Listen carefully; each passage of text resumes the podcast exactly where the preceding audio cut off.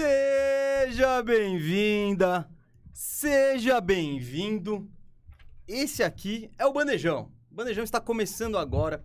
Esse aqui é o podcast do canal Bandeja. E se você acompanha, você está aqui toda quinta-feira com a gente, desde o início, é a centésima vez que você acompanha o Bandejão. Isso, hoje é dia de Bandejão cem. Chegamos à marca, dia de festa. Eu, Gustavo Meza, estou assim na estica, porque o clima, ó, é o astral, ó, lá em cima. E quem também está aqui comigo há cem episódios, noventa e nove, porque teve um que ele deu, ele aplicou Miguel. Tá louco, você precisa lembrar disso? Ah, pô, você acabou com a minha apresentação.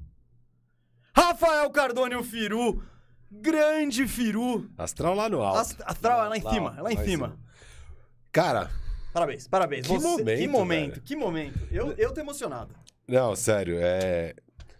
é incrível que estamos aqui no Bandejão número cem. Quem diria que ia durar mais que dez? Eu diria que ia durar mais que dez. É, sim, porque mesmo que tivesse horrível os números, tudo, a gente teria feito gente dez. Estaria... É. Não, não. Não, mas eu acho que a gente chegaria em cem. Eu, eu, não. Você, achava, você achava que não? Não, nossa. Não? Não, imagina. Não, eu não sei se sem com esse status maravilhoso, com essa família São... que nos acompanha, isso é impensável. Ah, então, mas se não tivesse isso tudo, a gente não teria... O Cascão já tinha... Ah, dois anos. Zarpado é... nós. Cara, olha tudo que a gente fez. É... cem episódios. Muito da hora, episódios. muito da hora. cem episódios. Come... A gente começou lá na Trox, gravando em meia camisas de futebol. Viemos pro estúdio, chegou a pandemia, voltou, tipo... É, não, né? A pandemia já tava rolando. Pan... Intensificou-se novamente a pandemia. Ficamos gravando de casa, lá com a Adenor, com não sei o quê. Aquele episódio do Marcílio foi muito bom, que a gente fez em duas partes, começou a obra, a gente teve que descer no bagulho que tinha um eco danado. Voltamos pro estúdio e agora estamos aí, ó. Centésimo episódio, cara. Que... Que momento. Que Só... momento. Agradecer gigantescamente aí todo o apoio de vocês, o carinho, o amor que vocês dão aí pro nosso programa. Muito foda. A gente nunca imaginava que isso ia acontecer. Isso é... Ah, e é legal demais, cara. Eu sempre venho pra cá feliz da vida de estar tá fazendo isso da vida e de ter tanta gente que curte o que a gente faz. É... Isso é o mais, é, mais, é mais louco. Especial. É tipo... É muito é... especial, cara. Porque... Trocar ideia. Mano, isso eu faço com o Firu desde que eu tenho dez anos. E, e se a galera acha que a gente briga aqui, essa galera teria uma grande surpresa vendo o extra, o extra câmera aí. Mas, pô, saber que a gente pode fazer isso, né? Pode sentar. E, e melhor, a gente tem motivo pra sentar, pra se preparar, pra ficar trocando ideia. E que tem tanta gente que, pô... Se coloca na... Tipo, coloca... Guarda um espacinho da semana dela pra nos ouvir. Espera, pra... Espera, é. E, pô, comemora quando a gente passa de três horas, sabe? É muito... Irado. É muito especial, muito legal, muito... Não, não... Aquela coisa, ah, ficar sem palavras pra dizer... É, o clichê, mas é de fato, é difícil descrever, né? Como que isso... Como que esse espacinho aqui, como que esse... Esse programa, esse singelo programa, que no começo não tinha nem câmera, nem ninguém sabia como a gente era. Como isso é importante pra gente, assim, porque... Achava que eu era igual você e você igual... É, é, é, troca de... Troca de... E se eu fosse você? Então, pô, é, é... Isso que o Firu falou é impensável, né? Saber que a gente ia entrar na vida de tanta gente, né? De tanta gente. Tanta gente ia querer ouvir a gente falar. Quem, quem na sua vida quer ouvir você falar? Pois é. Pouquíssima gente. Até, até antes. Não, é, é surpreendente. É surpreendente. É surpreendente. Hoje, pô, é muito, é muito legal, cara, a gente poder se dedicar a algo tão... Eu achava que eu tinha o potencial pra isso. Não, eu achava, eu ach, eu achava que você tinha o potencial pra você isso. Você achava, é não, verdade. Você aí que fala, o mês é chato, o Firu é foda, e não sei o quê. Me deem o crédito, porque eu descobri esse garoto. É verdade, eu, é verdade. Se não fosse por mim, você aí que tem avatar do Firu, você que posta... Você que posta Firu tem razão aí.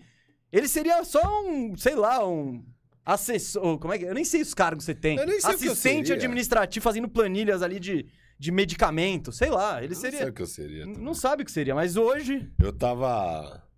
Eu tava de saco cheio da minha... Em minha carreira de até então. Eu já tava procurando outras coisas. Tinha tentado ser cozinheiro, fazer meu cafezinho e tal... Era legal, mas eu via que não era meu ramo. Não porque eu não sei cozinhar, mas porque tem que ter um nível de organização... É, eu, ainda bem que você falou.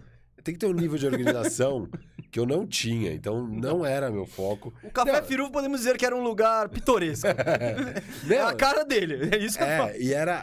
E, e...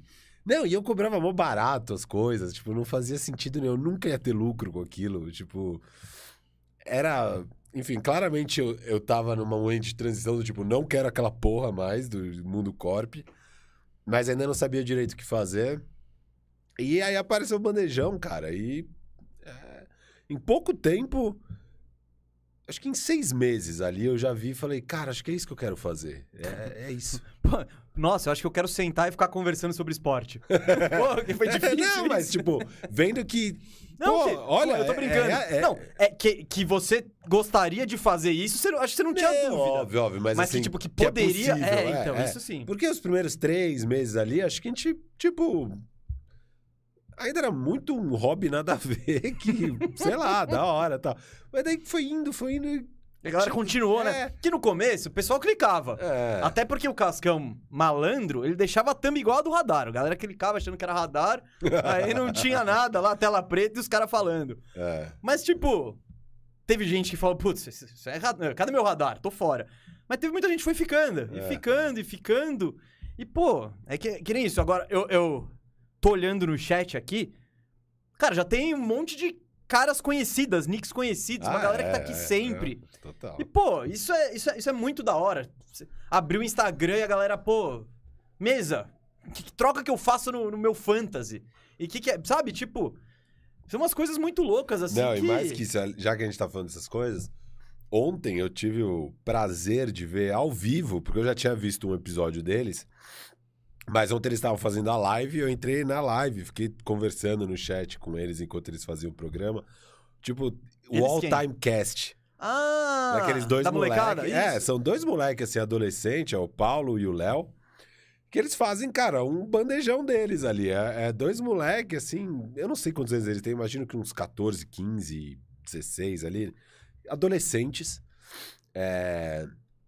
Eles fazem basicamente um bandejão, assim, e eles... falam sempre que eles se inspiram na gente, curtem o nosso programa e tal. E eles são bons, eles manjam, é da hora. Eu, eu assisti quase inteiro ontem lá. Já tá recomendação. É, recomendação aí, um salve pro All Time Cast. E, cara, é muito da hora ver dois moleques que decidiram ligar a câmera e tal, e em boa parte inspirados porque eles gostam do que a gente faz aqui, sabe? E, e eles têm as, as coisas deles e tal, mas eu curto que às vezes eles usam umas coisas nossas, sabe? Tipo... tipo... Quê? Ah, é, é coisinha assim, tipo, sei lá, chamar o Pelican de Pelicaço. Eu tinha certeza que você ia trazer esse sabe? exemplo. Sabe? Chamar hum. de Pelicaço. É... Puta, eu não lembro. Eles falaram alguma ontem que eu falei, ah, que da hora, mano. Isso aí eles pegaram, tá... da... É. É, pegaram da gente. E, pô, é mó legal, muito legal. Eita. Enfim, tudo isso, né? Muita gente vem conversar com a gente nas redes e tal. E a gente vai criando até uma amizade com alguns. Sim, ah, e a própria... E a... E... E o bandejão, né? Você fala de criar amizade com alguns. Pô, começar a fazer isso, né? Porque a gente tava... Enfim, eu sou jornalista, eu tava fora já do meio jornalístico aí. Então já, já tinha dado uma, aquela, aquela largada e tal. E foi muito legal o convite do Murilo tal pra começar a participar do Bandeja. Eu falei, Murilo, desde o início, eu falei, cara, eu quero fazer um podcast, quero fazer um podcast. Esse era um podcast. Ele era o roteirista do é, Radar. Escrevi o Radar. Já, já, agora é o Renan. O Renan tava aqui outro dia, é. que tá mandando benzaço, assim. O Renan é fera. Agora. E eu achei... Tá, o Guys... Eu tô curtindo bastante esses novos radares. Mas é isso, eu entrei no canal como... Escrevendo os radares e falei pro Murilo, Murilo, fazer um podcast, fazer um podcast, fazer um podcast, fazer um podcast. Até que uma hora ele chegou e falou, vamos fazer o um podcast. Aí eu fiquei pensando, puta, qual que é o formato? Com quem que eu vou fazer isso? Como é que vai ser? Pensei em galeras, mas tipo, foi muito natural pensar no Firu. Porque, cara, a gente... a gente conversa e troca ideia de esporte e há tanto tempo. E, pô, e, e a gente diverge tanto, sabe? E, eu, e aquela coisa, o Firu disse isso num dos primeiros programas. O Firu é arrogante, eu sou chato. Pô, isso, isso vai dar certo, tá ligado? Isso vai dar, não tem como dar errado.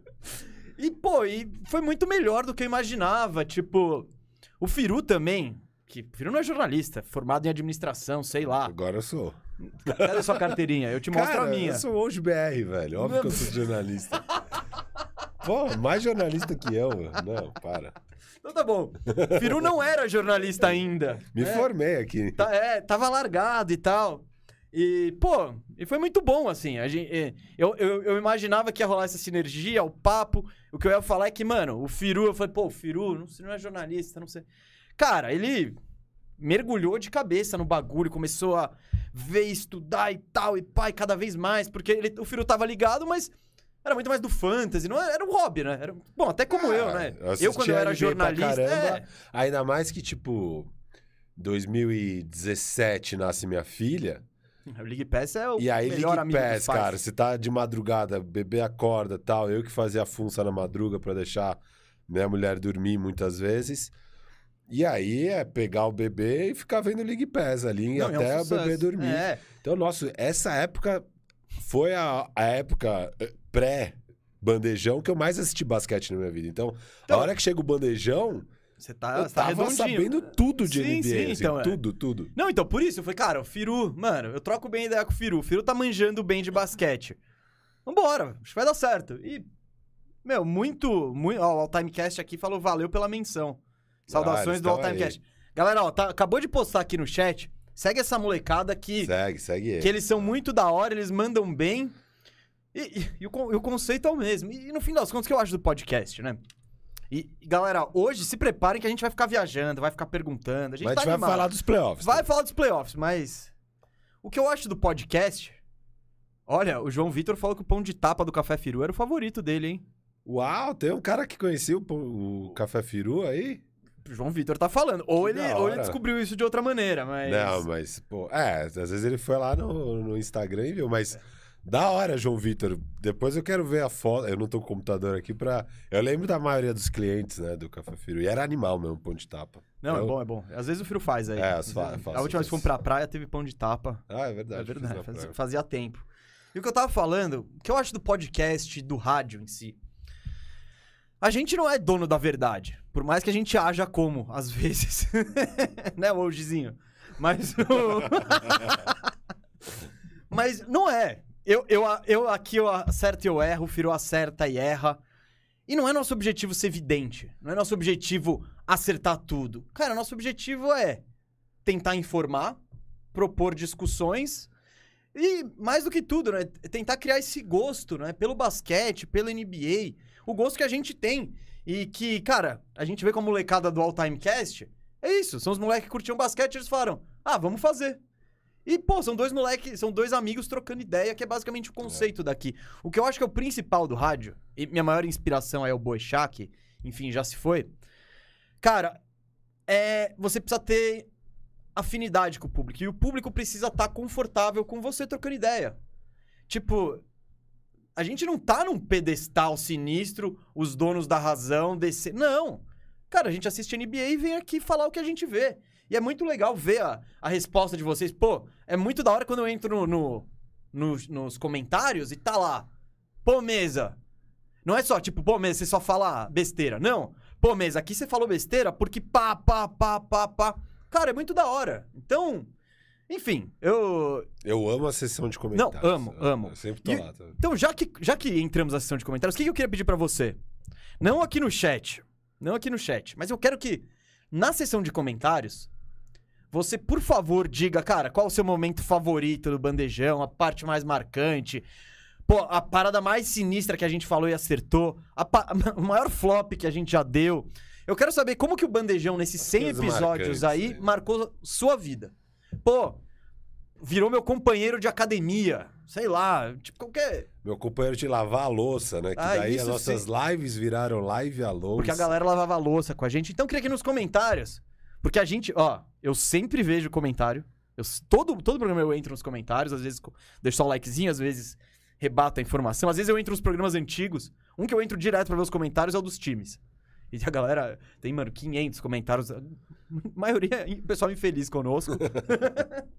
Mas, por favor, gente, diz aí como o Bandejão te marcou, como que o Bandejão participa da sua vida aí. E desde já eu já deixo o agradecimento, porque, cara, se não fosse por você aí do outro lado, dando essa moral pra gente, deixando o like, acompanhando, comentando no chat, faz... criando essa comunidade, essa família legal... o Bandejão não existiria mais. É, a gente dificilmente estaria aqui num estúdio com câmera, com o monstro sagrado Moro na direção. Então isso tudo só existe, só continua aí por sua causa. Então, do fundo do coração, aí muito, muito, muito obrigado mesmo. E é isso, né? É isso. Vamos... Teve superchat aqui, eu já vou... Lembrando, vai. Recadinhos, recadinhos. Deixa seu like, comenta aí embaixo, que eu já, já, já pedi muito encarecidamente. Se você mandar superchat, será lido, tá? Será lido. É, lembrando, o Bandejão tá rolando agora no Bandeja de terça e quinta. Quinta do estúdio, terça de casa. E segunda, quarta e sexta, que são os dias que não tem bandejão, eu e o Firu estamos lá na Firmeza Networks, na Twitch, à tarde também. Ontem fizemos faxina Firmeza do Nets, que foi a, a segunda parte do bandejão de terça, né? No bandejão de terça a gente falou tudo que tá errado no Nets. Aí na quarta a gente arrumou. Então, se você quiser ir lá ver, não agora, né? Mas ficou vai lá bom, na Firmeza. Vai pro título, vai pro título. Não, não. Eu acho que a gente mandou bem. É, a gente tava achando no meio do programa que não sei, sei lá. Se pá. É, que era de novo um programa com poucas opções, mas é, é achar elas e, e tem umas opções legais ali. Ficou bom, ficou bom. Boas discussões. É sempre muito da hora fazer a faxina nos times, porque faxina Firmeza, o que eu e o Mesa a gente faz... É, quem acompanhava aqui o Arrumando a Casa, é o mesmo programa, a gente a, liga a câmera da Twitch, abre o Fanspool na Trade Machine, e aí a gente abre o, o time da vez, que é o Brooklyn Nets, e aí vai um por um os outros vinte e nove times, vendo todas as trocas possíveis. Então a gente primeiro vê tudo que é possível fazer com aquele time, é, e aí no final do programa a gente... separa todas as trocas que a gente viu que eram possíveis e decide quais, de fato, a gente escolhe para reformular o time. É, então é legal que você acaba vendo, pô, então qual é o cenário desse time aí para off-season? Porque às vezes a gente acha que dá para fazer muita coisa e dá para fazer pouco, às vezes a gente acha que dá para fazer pouco e dá para fazer muito. Então é bem interessante esse estudo que a gente faz dos caminhos possíveis para o time melhorar na off-season. É, eu gosto demais desse exercício, né? Sim, sim, é legal, e, legal. E o de ontem ficou muito bom ficou também. Muito bom. Então, quem quiser acompanhar, toda quarta-feira, duas da tarde, na Firmeza Networks, na Twitch. É isso. Posso só dar um spoiler? Mo Bamba. Só isso que eu digo. Só isso. Eu só vou dizer isso. O resto, meu amigo. E ficou bom. Mo Bamba e ficou bom. Então, torcida do Nets, por favor, vá lá. Superchat, esse aqui, ó, já é um superchat icônico aqui. Gosto de começar... Para começar em alto estilo, Bandejão cem. Centésimo Bandejão. Presente aqui desde o Bandejão... Do... João Lucas M. Moreira. Presente aqui desde o Bandejão dois. Parabéns, patetas, que venham o Bandejão duzentos, trezentos, quatrocentos. Co- esperamos, concordamos e sua presença tem que estar aqui. Até porque ele mandou uma observação que ele vende um Uno de firma, ano dois mil e um, com escada e motor um ponto zero. Ele tá vendendo, tá vendendo, então... Quem é que queria comprar mesmo? Esqueci o nome. Eu não, eu esqueci, mas ó, ó a sinergia aqui ó. rolando, ó. Então, o timing não tá perfeito. Será que ele vem... Não, não, ele tá... O... Antes tava querendo o outro é, cara. É, o outro cara queria tá comprar, queria. E esse cara tá querendo... E o João Lucas tava... Em... É, ele Será tá chegando ele um pouco atrasado. Pra... Será que ele... Porque sumiu um pouco, né, o Uno de firma. É, o Uno sumiu. O cara acho que arranjou o que fazer é. da vida. Ou vendeu o Uno, né? Não. Como é que ele vai ficar? Ou comprou o Uno. Ah, ou comprou o Uno, é isso. Comprou. Comprou e tá aí ocupado fazendo serviços. É lógico, agora ele tem um Uno de firma com Isso. escada pra trocar net e tal e tudo mais. Isso. Grande João Lucas, muito obrigado aí. Contamos com a sua, com a sua presença aqui, com a sua companhia nessa resenha sempre. O Dark G W R aqui, que também tá sempre direto. Valeu pela contribuição. Vocês fomentaram demais meu amor pelo basquete. Muito obrigado. Sempre aqui, por favor, falem sobre Toronto, inclusive. Quero opiniões em caixa alta. Opiniões... Hoje a gente vai falar de todas as séries. Mas essa vai ser um dos focos, eu acho. Ah, é. é. Ah, Doc. Tem, tem que ser. Tem ah, que ter um, não dá pra não ter um, um, um minutinho, Doc. Um não dá pra ter um minutinho. O principal vai ser a prévia de Bucks e Celtics. E das séries que ainda tá rolando, eu sinto que onde a gente vai gastar mais tempo é no Toronto com o Philadelphia. Sim, ele tá eu sentindo. Sinto. Então, Dark G W R aí, primeiro, obrigado pela contribuição. Segundo, é um orgulho muito grande pra gente saber que você é um exemplo do que a gente acabou de falar, né? De, cara, da gente incentivando e, é isso, fomentando o, o amor e, e, enfim, pelo basquete, pela N B A, então... Muito que é o amor que a gente tem, né? A é. gente... Eu mesmo, quando eu não tava aqui, eu tava lá, duas da manhã, vendo Pelicasso e Kingasso tipo, valendo nada. E já tendo as mesmas discussões que a gente tem aqui é, nos é. grupos de WhatsApp. Exato, tá. Então é muito legal. Tinha ficado duas horas e meia, mas... Ah, tinha dia que sim, hein? É, tinha dia que, tinha dia embora, que sim, tinha, dia que tinha quatrocentas mensagens. É. Enfim, mas é legal trazer esse, é, esse debate pro, pro público. Agradecemos muito o canal Bandeja, que dá essa oportunidade pra gente, né? E...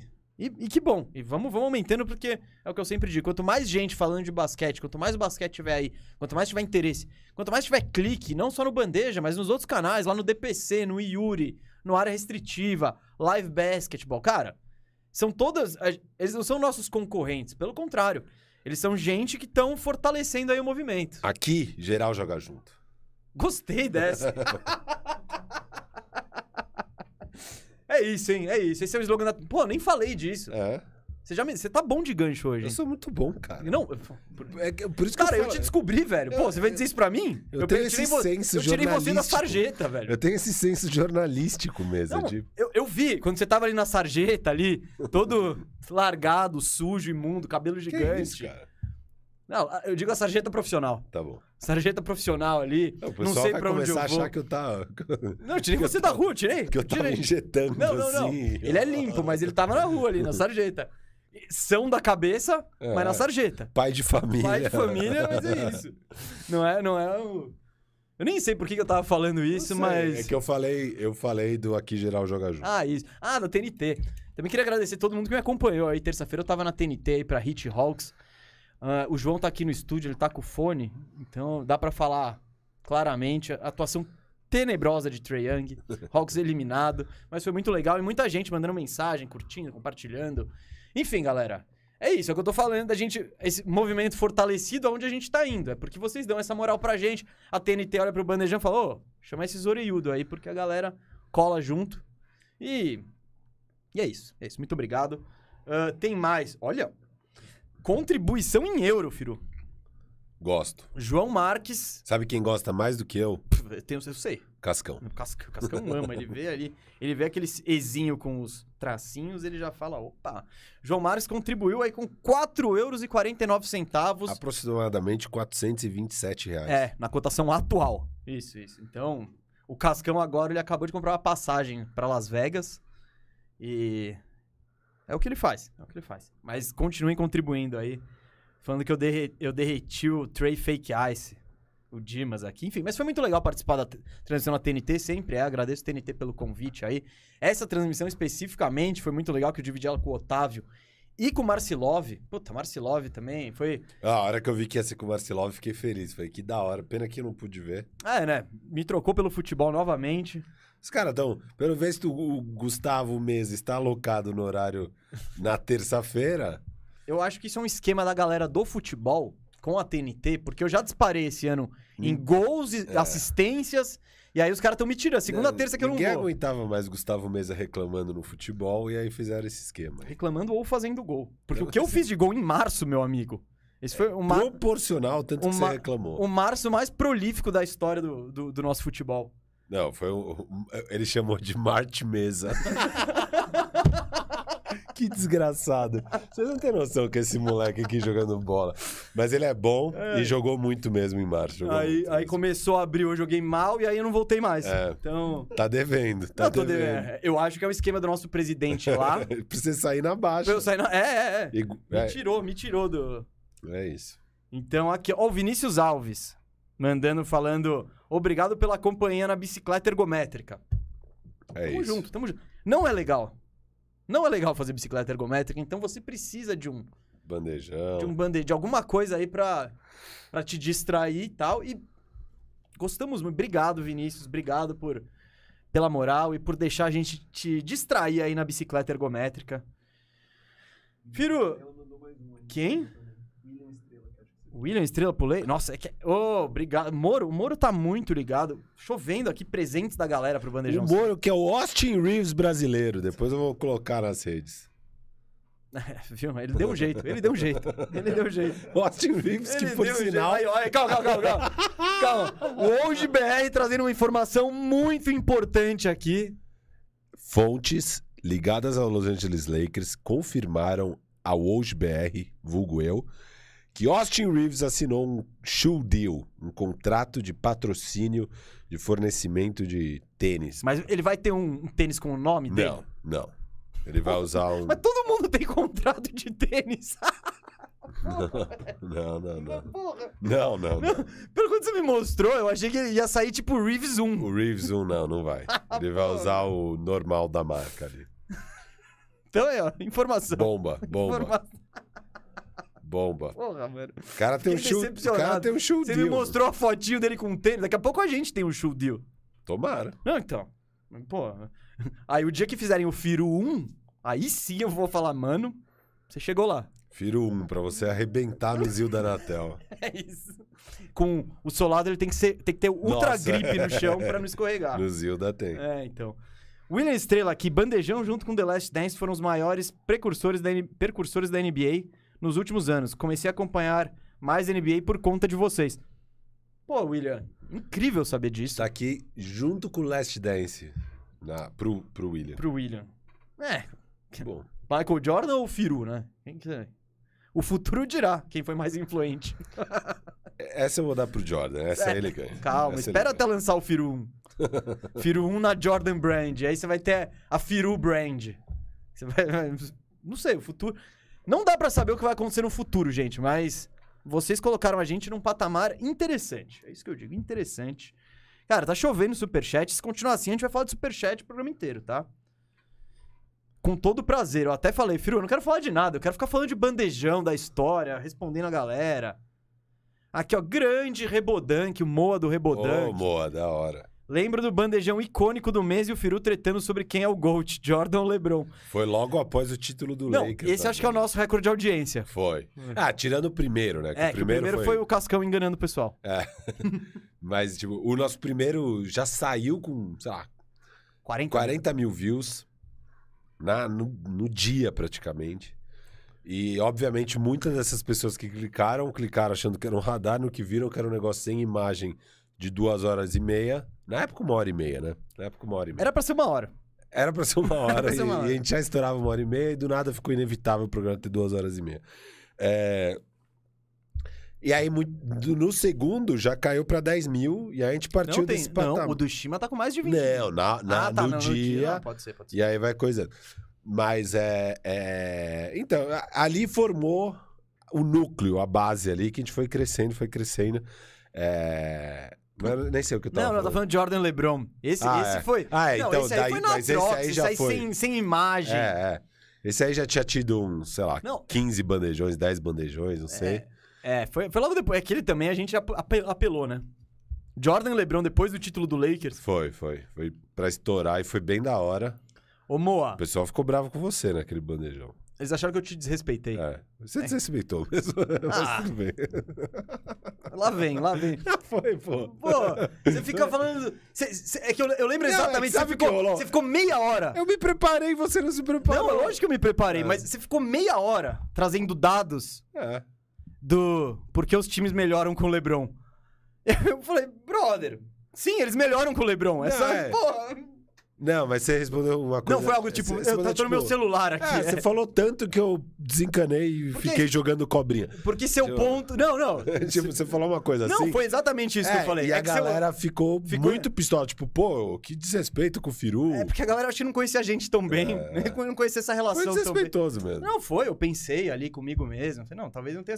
Só que, de fato, né, cara, foram, foram quarenta minutos pra você provar que o LeBron melhora o time pra onde ele vai. Uma grande Sim, explanação. LeBron chega no... O Cavs é um lixo. Le... Ganhou o primeiro pique, aí o LeBron chega com a panela dele no ano seguinte. O que, que vai acontecer? Ai, caramba.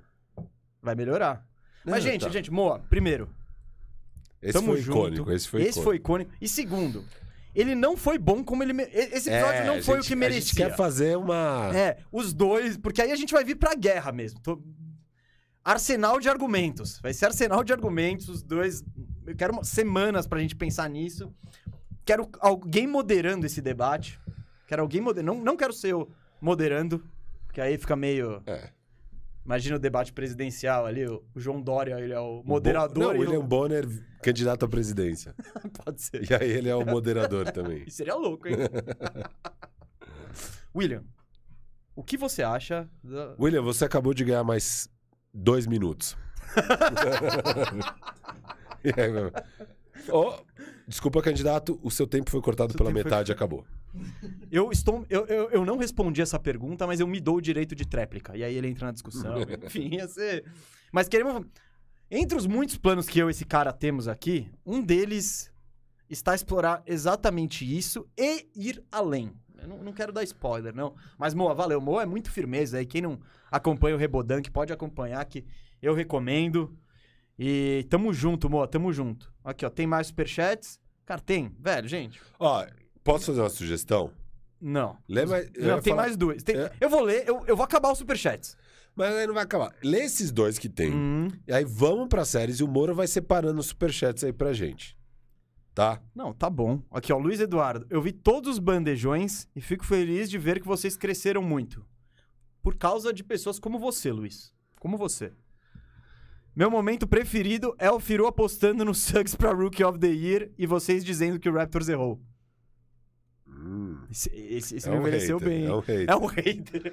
É um hater. Pô, o momento preferido ser esse. Ah, e daí, mano? Às vezes ele toca. Você vê, ó, eu tava alto nesse pé de rato e que flop, meus amigos. Que mano, flop. Não, viu? Você tava tão alto, é que você tá decepcionado e você tá confuso. Você tá confuso, eu acho. Eu acho que se fosse você, eu falaria: vamos dar tempo pra ele. Vamos dar tempo pra ele. Ó, oh, mas se você lembrar mesmo desse programa, você vai lembrar que a gente realmente estava meio assim com o Orlando e pegar o Scottie Barnes, mas quando o Toronto deixa o Suggs passar e pega o Scottie Barnes, a gente fala, opa, tem coisa aí. Não, eu... Então a gente, a gente não criticou o Toronto. Hum... Não, não, não, não, não. A gente falou, caramba, que surpresa. Hum... E se o Toronto pegou... Tem coisa aí, porque Toronto não dá ponto sem nó. Eu estou particularmente feliz com o meu take naquele dia, que eu falei exatamente o que ia acontecer. O Toronto pegou ele para jogar com um time mais móvel, sem pivô. Nananana. Isso. Acertei. É, só acertei, galera. Ponto pra gente. Tamo junto, Luiz. Obrigado pela moral, obrigado pela contribuição. Júnior Nelson, parabéns pelo Bandejão cem. Comecei a acompanhar o basquete mais de perto por conta de vocês. E essa observação aqui que é importante. O João cravou o placar do Corinthians, hein? É... Parabéns, filho. Ele mandou um... Ele comemorou. No final do programa, o João vem aqui colher os louros. Ele, ele vem aqui falar seis números aleatórios de zero a sessenta. No final do Seria programa. Da hora isso. Vamos, vamos, pedir, vamos, vamos, vamos, vamos. Vamos ver o que acontece. Caramba, seria muito... seis números. Bicho, você quer ir pro programa? Vamos, vamos pro programa. Ó, Moro, Davidson, Moro, seu Evandro, Anderi, Pablo e João Marques. A gente vai responder todas as mensagens de vocês, com certeza, depois, série. Vamos depois do Celtics. Vamos fazer isso. E aí, depois, gente, se vocês flodarem, a gente vai até o final. Se vocês quiserem saber de alguma série, vai ter que mandar superchat. É, isso depois, porque a gente quer trocar ideia aí. Vai, vamos embora. Vamos lá, ó. Respirando aqui, vamos deixar o... Vamos falar de bandejão. Primeira série definida nos playoffs. Então, vamos falar de playoffs, não de bandejão. Tô confuso, eu tô é. confuso. Vamos falar de playoffs aqui no Bandejão do canal, ou podcast do canal Bandeja. Vamos falar, já vamos falar, o que a gente vai fazer hoje? Qual que é o carro-chefe do programa, o principal? E a coisa que eu e ele mais queremos falar é da série entre Celtics e Bucks, semifinal da Conferência Oeste. O único confronto já definido dos playoffs, certo? O único. O único, porque tem... Hoje é capaz... Hoje tem... Quais são os jogos que tem hoje? Hoje aqui? Tem Philadelphia e Toronto, Phoenix e New Orleans, Dallas e Utah. Essas três séries podem acabar? Se Philadelphia ganha, é, o adversário é o Miami Heat, que tá ali esperando. Sim, sim. Phoenix... É... Se ganhar, passa. O adversário não está definido, talvez defina amanhã, que é o, venci... é o vencedor entre Memphis e Minnesota. Não é. Não, não, não. Não, não, não, não, não. não, não. Phoenix é... pega Dallas. Dallas, que eu já tô cravando. Ah, é Dallas, que também é hoje, que também é hoje. Então, então talvez série... hoje defina Phoenix e Dallas. E definindo isso hoje, eu amanhã eu tô na Firmeza Networks e eu já provavelmente vou comentar disso, né? Dessa, do que eu quero é. ver nessas séries aí. Mas é. como ainda não existe, a gente vai falar do que pode acontecer nos jogos. Deixa eu falar um pouco pra galera, então, de, dos dias de jogos e tal, pra eles entenderem. Aqui, ó, rapidão. Quer... Rapidão, rapidão. Ó, hoje, então, oito da noite, Philadelphia e Toronto. oito e meia, Phoenix e New Orleans. onze da noite, Dallas e Utah. Todas essas séries estão três a dois para o time visitante. É, então, Podem as três terminar, a gente vai dar os palpites aqui no programa se a gente acha que elas terminam hoje ou não.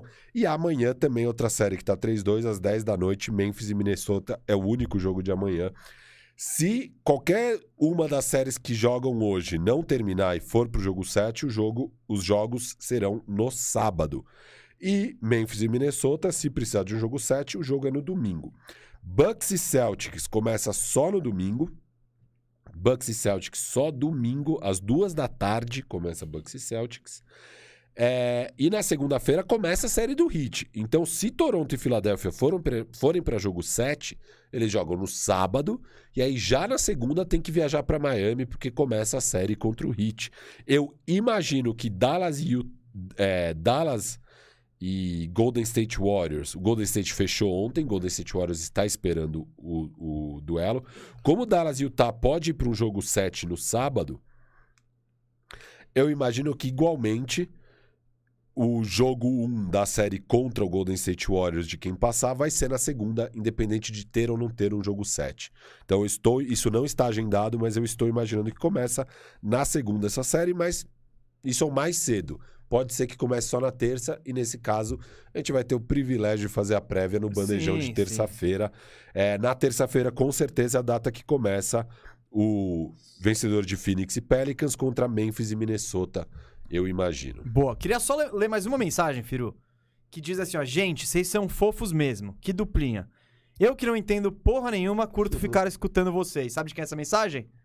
Da Carol. Ah, da, da minha mulher. Da, da, da senhora Firu. O amor da minha vida. Da senhora Firu. Eu queria agradecer publicamente a Carol aqui, que quando recebeu... Oh, quando o Fia recebeu esse convite pra brincar de, de, de falar de basquete, ela ficou meio assim e tal. Ela tava... Tinha acabado de parir. de parir, né? Tinha acabado de ter a segunda filha, então é natural que ela pense assim. Mas que sempre apoiou muito, que fica com as, com as meninas quando precisa, pro Firu dar aquela esticada. Enfim, Carol. E a Carol é muito firmeza, eu gosto muito dela também. Tamo junto, Carol. Você quer falar alguma coisa pra Carol, além disso? Do que você Não, já falou? Eu te amo. Fico feliz que você esteja assistindo. Ela, ela é uma privilegiada. Muita gente nesse, nesse chat, com certeza, queria estar no lugar da Carol. Viu, Carol? é, não, Viu, Carol? De, demais ter o apoio dela.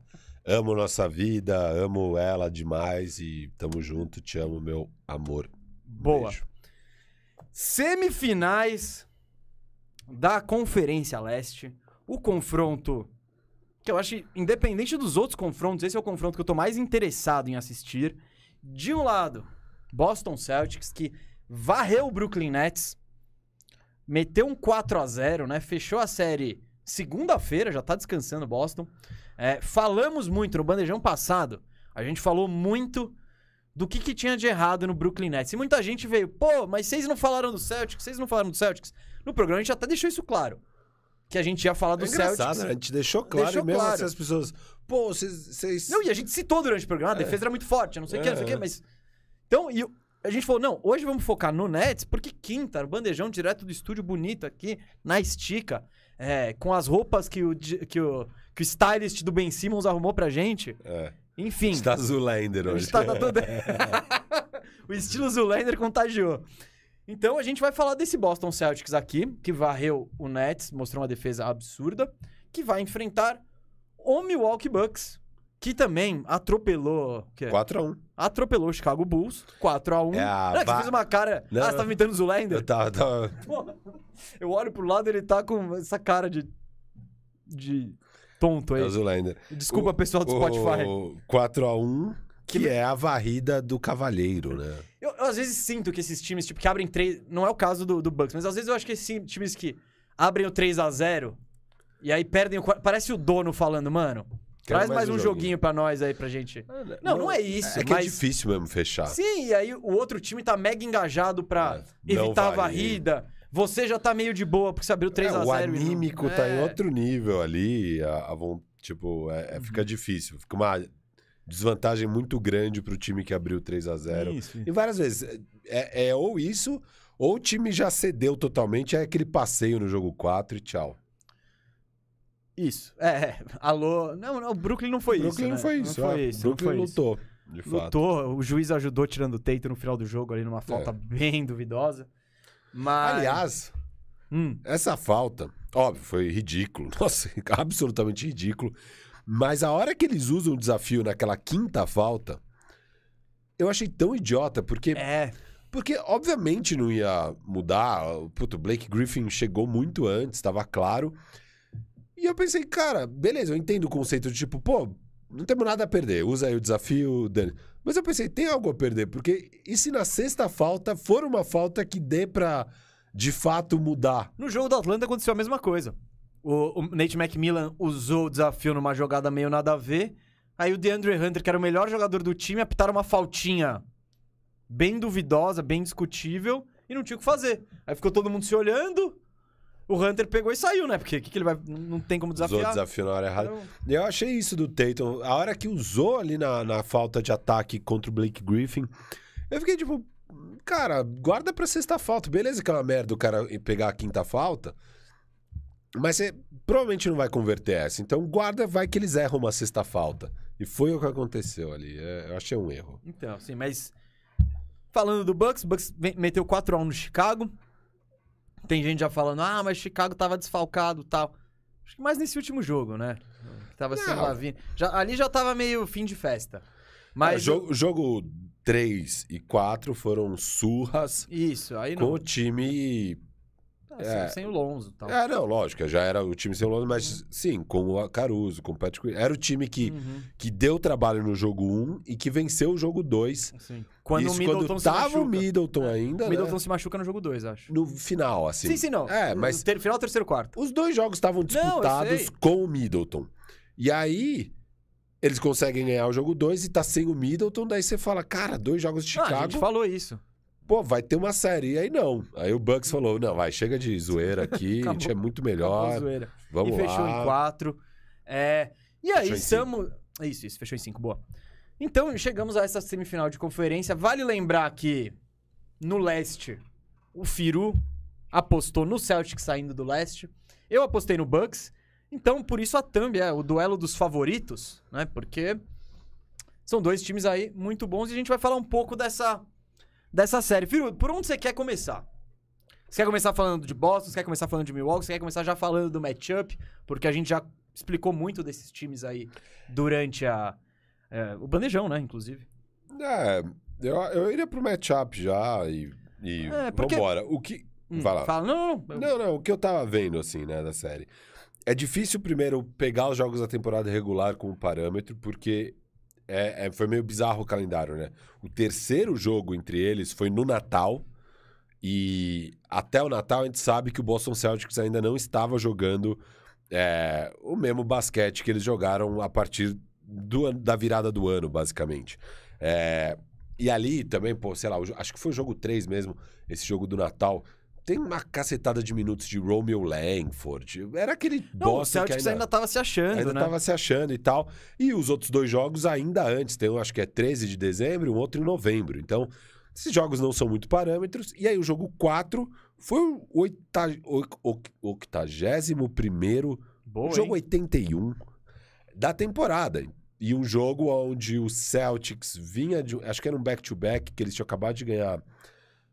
de Chicago, se eu não me engano, no jogo anterior. Sei que no jogo contra o Milwaukee eles vão totalmente desfalcados. Eles vão sem o Tatum, sem... Não lembro mais quem, mas eu sei que tava sem o Tatum, sem mais vários jogadores. Tava o Jaylen Brown na partida. É... Mas, enfim, um Celtics desfalcado deu o jogo. O jogo foi disputado até o fim. Mas também não é muito bom para analisar os matchups e ver como vão ser as coisas e tal e tal. Então, só pra falar que é difícil pegar o histórico desse ano só entre os dois que times. Dane-se a temporada regular. É, porque, pô, eu gosto de olhar pra ver não, como que foi. Mas nem como... sempre funciona como parâmetro. É, e nesse caso aqui específico, por conta do calendário, realmente não serve como parâmetro. É... Mas, enfim, eles foram uma dividida, ficou dois a dois, é... Acho que o Celtics ganhou os dois primeiros e o, Bo- e o, e o Bucks ganhou os dois últimos, o do Natal e o jogo oitenta e um. É... Pegando aqui, o que, que eu peguei um pouco uma, e o que dá pra imaginar? O que, que esses times normalmente fazem, um contra o outro? É... Quando o Bucks está no ataque, tá? É... O Smart pega o Middleton. Que está machucado e não vai jogar série. Isso.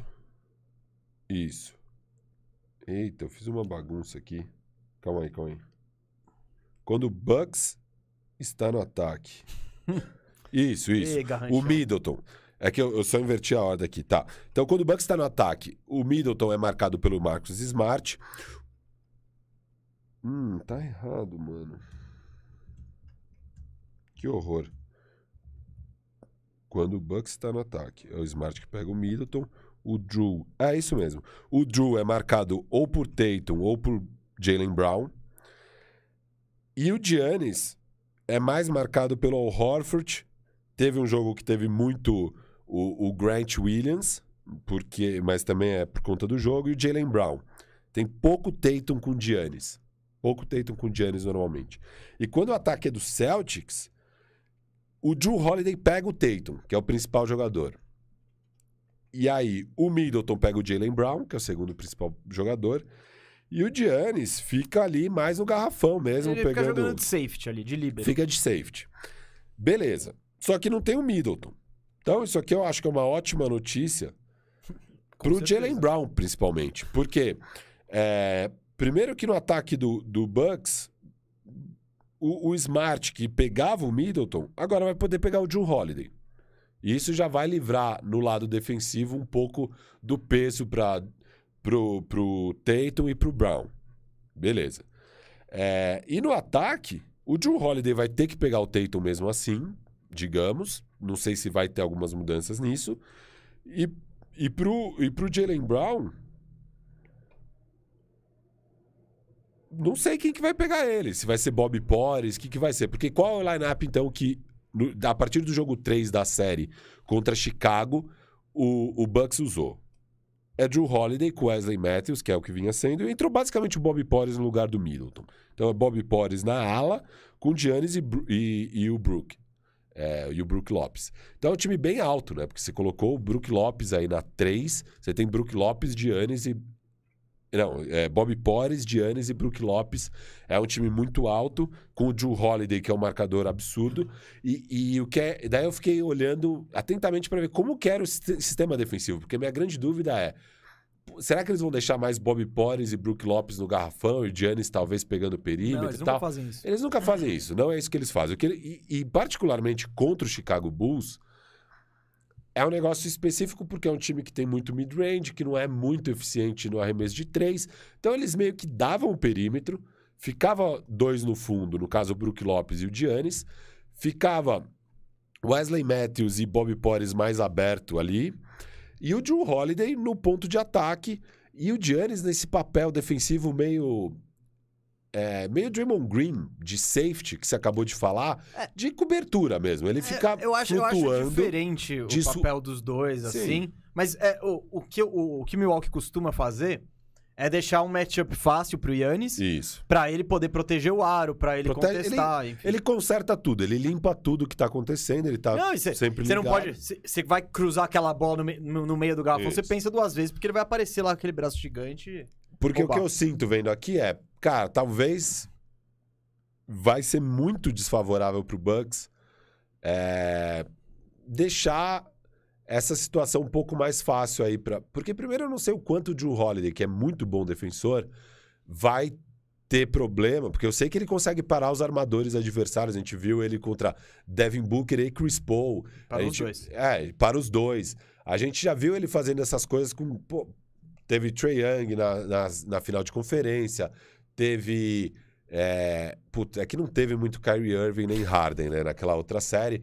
Enfim, contra o Miami também não tinha não tinha um pessoal muito forte, mas principalmente na final contra o Suns ficou muito claro o quão bom marcador e como ele consegue a, acabar mesmo com esses armadores do time adversário. Mas nesse papel dele ter que marcar o Tatum, e o Tatum sendo bem mais alto, é, mais forte, eu não sei... se ele vai conseguir ser tão efetivo quanto ele é quando ele marca armadores do time adversário. É, é uma questão. E aí eu fico achando que o Tatum já tá com o Jrue Holiday. Então o Smart provavelmente vai estar tá com um cara tipo Wesley Matthews marcando ele. Na maior parte do tempo, Marcus Smart. E o, e o Jaylen Brown é quem vai ter a liberdade de procurar um matchup fácil e tal, e porque falta gente agora nesse Bucks sem o Middleton. O Middleton que é um bom marcador.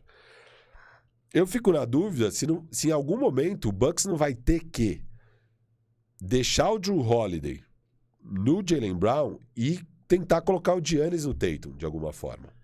Cara, entendeu? Eu acho que quem vai, quem, vai, quem vai determinar isso é o próprio Tatum. Sim. Porque é, é o nível que ele jogar. De cara, é isso. Não vai estar o Giannis no Tatum, só que eu acho que se o Tatum começar a destruir demais, ou se o Jaylen Brown começar a destruir demais. Porque se o Jaylen Brown começa a destruir demais, o Jrue precisa ir pro Jaylen Brown. E aí quem vai no Tatum? Porque daí o Tatum vai destruir. Não, vai então... ser o Porres, vai ser... Não, não, mas se vai o Porres no Tatum, é um não, abraço. Tudo bem. Não, não tô falando que é, é, é o melhor dos, dos cenários, assim, mas ele pelo menos tem tamanho. Eu acho que a gente vai ver esse matchup aí rolando. É... Você quer falar mais alguma coisa ou posso? Não, eu quero conversar com você. Ah, vamos conversar então. A gente vamos. Tá aqui pra isso. Uh, e, a... e mais de mil pessoas estão aqui pra ver Muito a gente bom. Conversando. Muito bom. Firmeza total, família. Firmeza total. É, é um matchup que eu tô muito interessado, assim, pra ver como vai ser então... defensivamente. Eu acho que o plano base é esse que eu falei. Vai ser o mesmo... Acho que o Bucks vai com o mesmo plano base, que é Brook Lopez ali protegendo e o, e o Giannis meio safety, olhando tudo e consertando tudo com matchups mais básicos, é, Jrue Holiday focado no Tatum e torcer para Wes Matthews e Bobby Porres conseguirem pegar o Jaylen Brown, é, e aí o Marcus Smart com certeza vai ter o, o matchup mais fácil de todos, não sei o quanto ele vai conseguir tirar proveito é, então. disso. Bom, vamos vamos falar disso. Primeiro, aquela galera que queria que a gente falasse do Celtics e tal, qual que é o ponto forte do Celtics? E falando da série contra o Contra o Nets, principalmente. É, essa defesa absurda. O, o Celtics, por muito tempo, e a gente viu isso desde o Kyrie Irving, Kemba Walker, etcétera. O Celtics, por muito tempo, achou que precisava de um armador principal. E ia atrás desses caras. O Kyrie, o Kemba, etcétera. Kyrie Kemba. Quando você joga com Kyrie Kemba, você sempre tem um alvo. Você tem um cara que você pode mirar... E o Kemba Walker, ele passou vergonha nos playoffs com a camisa do Boston, assim. Foi constrangedor, porque a galera atacava ele sem dó. Ele já longe do, do auge físico dele, com problema no joelho, enfim. Quando o Boston... é isso. Quando... Depois que Kyrie não funciona, o Kemba não funciona. E eu não sei nem se por... se por consciência própria. Mas esse ano o que, que o Boston fez? Falou... Vambora, vambora com o que, que tem aí. Smart vai ser o armador. É, eles tentaram no começo do ano com o Schroeder. É, etcétera. Pode crer, né? Tinha o Schroeder é, aí tinha, que... Tinha, tinha. Não sei nem se ele era titular, mas tipo, trouxeram ele é. pra não. Vamos tra... Estamos precisando de um armador, traz o Schroeder aí. Erradaço, deu erradaço. E aí o que acontece com o Celtics? A partir do momento que o Smart se firma como o armador principal. O Smart ele não é o... uma elite de armador principal pensando no lado ofensivo. Mas do lado defensivo... Isso, traz, isso possibilita que o Boston tenha um time absolutamente sem buracos. Sem buracos. Você pega a escalação titular, você já começa com o Smart ali, porque o Smart antes ele era o dois, e sempre com alguém mais baixo que ele. Então, tinha, tinha o alvo lá. Quando o Smart vai pra um, e a gente tá falando, o Firu tá falando de Smart marcando, sei lá, marcou, já marcou, marcou todo mundo o Smart já. Ele pega jogador alto, pega jogador baixo, pega... Enfim, ah, sim, sim. Tipo... Então agora, seu time já começa com esse cara, esse é o mais baixo. Aí você tem...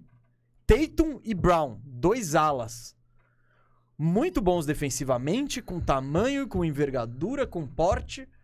E você tem ainda, depois deles, o Robert Williams, que o Robert Williams, como o Boston, o, a sacada do Ime Udoka foi... Porque, geralmente, o pessoal deixava, sei lá, o Robert Williams perto do garrafão, e aí, no caso, o Horford, né, seria o óbvio, caçando outros caras. Não, o que, que o Ime Udoka fez?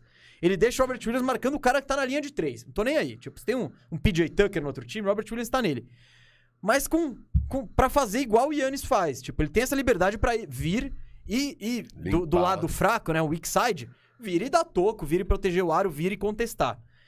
E aí você tem ainda o Horford depois, que é um veterano que tem... Por mais que ele não tenha o físico, a explosão... Ele sabe tudo do jogo. É um excelente marcador, etc e tal. Então, qual que é o ponto forte desse Boston? Um time sem buracos defensivos. Não tem buraco nenhum, não tem... E eles trocam tudo, trocam. Então, você... Não é que você vai trocar, trocar, trocar, e uma hora você vai achar o Kyrie Irving, uma hora você vai achar o Kemba... Não. Você vai trocar, trocar, trocar, trocar, e não vai resolver nada, porque você vai ter sempre um marcador competente em você. Que outro mérito o Boston tem nesse, nesse eles lado? Eles meio que obrigam você a ir pro I S O, porque... É... é... Não, porque, porque em geral a troca que é, você cria um matchup favorável, você, você bagunça a defesa, você tenta ir pra... Lá não, o Boston, ele, ele, ele fala, beleza, não, não é você que quer trocar, eu quero trocar.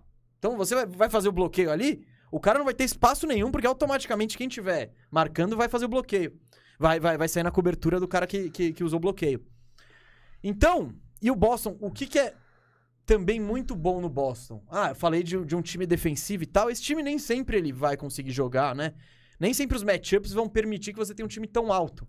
Só que o Boston foi lá na, lá, lá na off-season, buscou o Derrick White, que muito de lua. Tem dia que ele não acerta absolutamente nada, mas a parte defensiva dele é bem constante, bem... Então, se você tirar o, o, o Robert Williams ou o Al Horford e põe o, o Derrick White, você tem um time bem versátil defensivamente também, com outra proposta, um time mais rápido e tal, que também tá sem buracos defensivamente. Ou o centro o, Grant, Grant Williams, Williams isso, também, isso, que é um gatilhaço de quatro. É, não, ele é um... O Grant, Grant Williams, fisicamente, ele não tem, né? Muito... Ele não pula e tal, mas é um cara que joga o basquete direitinho, fica na frente do cara dele.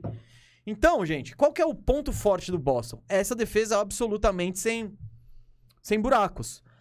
Aí a gente fala... Aí, né, no programa do Nets e tal, pô, vocês só falam do Kevin Durant, os caras foram mal. Não, eles foram mal. O Kevin Durant, principalmente, eu, eu acho que ele foi mal. Tem uma, um percentual de pouca inspiração, não sei se falta de motivação. Mas o principal fator é porque a defesa do Boston é absurda e fica jogando caras de todos os jeitos nele. E é isso. E falando sobre o matchup com o Giannis, eu não, eu, não, eu não vou falar quem que vai marcar o Giannis, quem que vai pegar. Eu acho que o Boston vai tentar tudo. E eu acho que eles vão variar. Não, é, não vai ter um cara. Eu acho que que nem... Viu? Sabe o que o Bulls fazia eu na acho série? Que o Giannis vai estar sempre ou o Horford ou o Robert Williams. E aí sempre vem mais ou um de, de é, Tatum, Brown, Brown pra dobrar ali, não, pra fazer a... Mas o ponto é, o Boston pode... Porque, por exemplo, como que o Chicago tentou marcar o Giannis nessa série? Você via que quem sempre dava o primeiro combate era o Caruso, baixo, e aí depois vinha alguém na cobertura. O que eu digo é que o Boston, ele pode, faz, ele pode fazer... pode joga, joga o Smart, depois bater o Smart, você vai chegar o, o Time Lord. Ou você pode tentar pegar o Giannis com... O Time, o, o Time Lord, que é o Robert Williams, ele teoricamente é um cara que... Como que é o cara que vai parar o Giannis? Eu acho que ele é meio que nem o Time Lord. Grande, rápido, explosão, envergadura, vai, pode acompanhar. Ele tem o problema das faltas, né? Que esse é o maior calcanhar de Aquiles dele.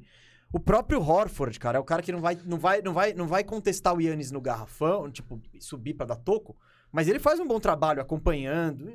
Cara, o que eu acho é, pro Milwaukee ter sucesso nessa série, sem Middleton, precisa do Giannis. Precisa do Giannis M V P, sabe, precisa do Giannis sinistro.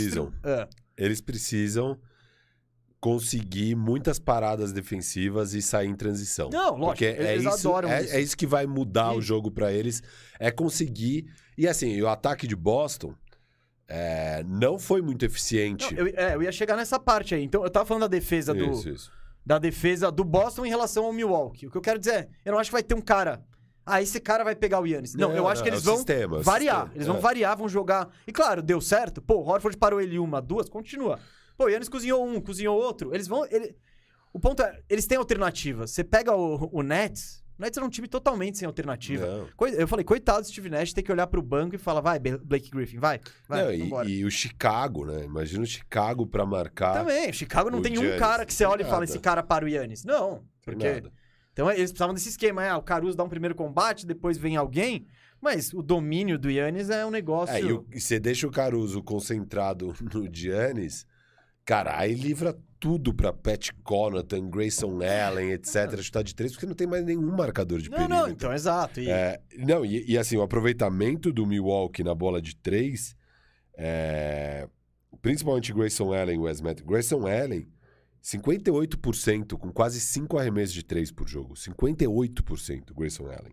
Wesley Matthews, quarenta e sete vírgula seis por cento da bola de três, com mais de quatro tentativas por jogo. Eu espero essas duas médias caírem drasticamente nesse duelo contra ah, Boston não, não, Celtics. É, é, é, é, drasticamente. Não, mas a gente tá falando do Washington, do, do Chicago, que é uma defesa ruim. Uma defesa... É, é, mudou totalmente. É, agora você tá pegando a melhor defesa da N B A. Então, esses, esses, esses open looks, né? Esses, esses tiros livraços aí, teoricamente, tendem a diminuir, né? E do outro lado, né? Falando da defesa do...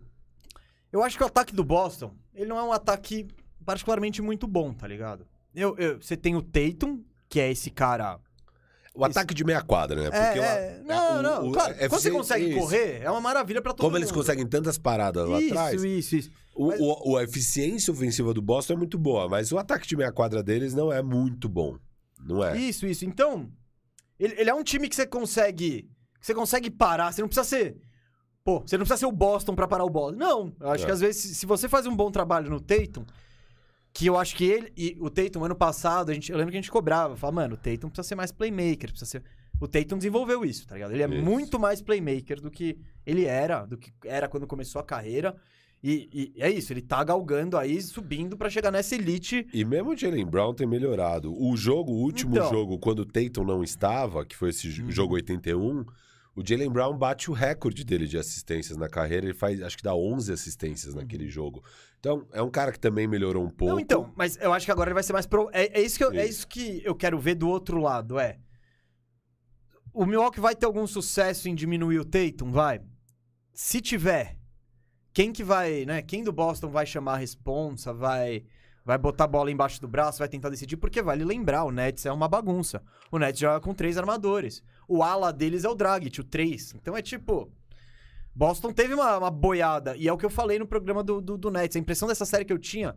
Cara, o Nets pra fazer uma cesta, mano, dura, tinha que passar por três caras, enfrentar bloqueio e tal, não sei o que, arremessar desequilibrado, caiu. O Kyrie tinha que, tinha que ficar cozinhando, shake and bake, tira um, tira outro... E do outro lado, o Boston, tipo, basicamente falava, ó, ah, um mismatch ali, vamos lá. Tum, tum, cesta. Ah, pô, arremessa, uma tijolada. Não, teve, vou pegar o rebote ofensivo com o Horford aqui, com esses caras que são bem maiores. Enfim, essa discrepância foi muito grande. Boston não vai encontrar isso contra o Milwaukee. Milwaukee é um time é, muito melhor nesse lado, até porque tem, pra mim, o melhor jogador de defesa do mundo, que é o Giannis. Porque ele tem, o Giannis, ele tem essa... Capa... É, a questão é o que você vai pedir pra ele. Porque eu acho que você fala, Giannis... Tira o, tira o Tatum do jogo. É capaz que ele tire. Só que aí ele vai ficar lá fora, na linha de três, e, e aí, aí o é resto... Bobby Porres e Brook Lopez é, tentando fechar o garrafão. Pode dar certo? Não sei. É. Mas, tipo...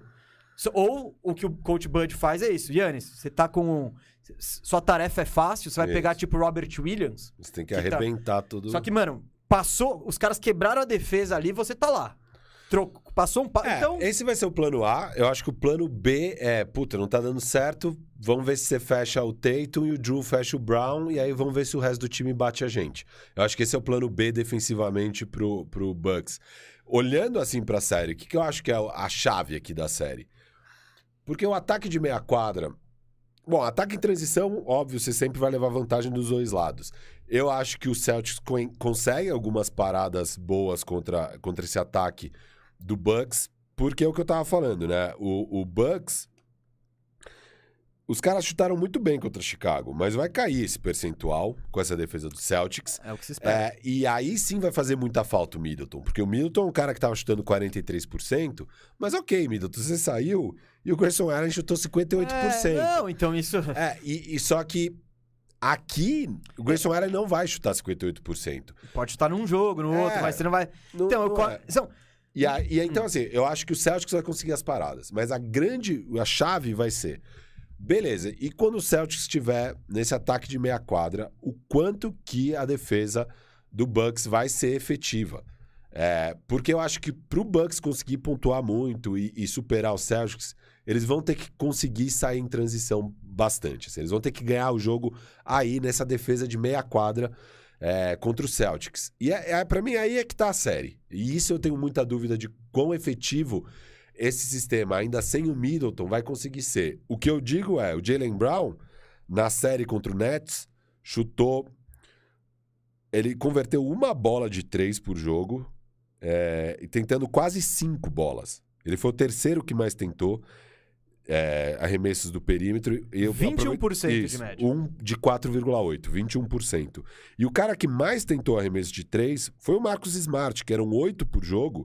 E convertendo só duas vírgula cinco, que é trinta e um por cento. Então, esses dois jogadores, o primeiro e o terceiro que mais tentam bolas de três, óbvio, o segundo é o Tatum, com bom aproveitamento, o Tatum, clutch pra caramba, animal o Tatum aí. As bolas dele do perímetro ali tava fantástico. É, óbvio que vai ser um pouco mais difícil tendo o Drew, mas não sei o quão mais difícil porque o Drew também é menor. Então, você chamou essa da bola de três no Celtics e eu entrei aqui nas médias da série. O que preocupa é isso, o Brown e o Smart muito mal. Isso, quem que carre... Mas, então, quem que carregou aqui no percentual? O Horford, sessenta por cento, Grant Williams, cinquenta por cento. É... Será que eles vão também chutar? O Grant, sim. O Horford é mais questionável. É, então, não. Mas sim, aqui... sim, cinquenta por cento eu não sei. Isso, isso. Ah, eu, o Grant Williams eu espero dele mais de quarenta por cento de três. Agora, a questão é isso. Eu acho que, cara, tá sem o Middleton. O Drew vai estar tá focado no Tatum.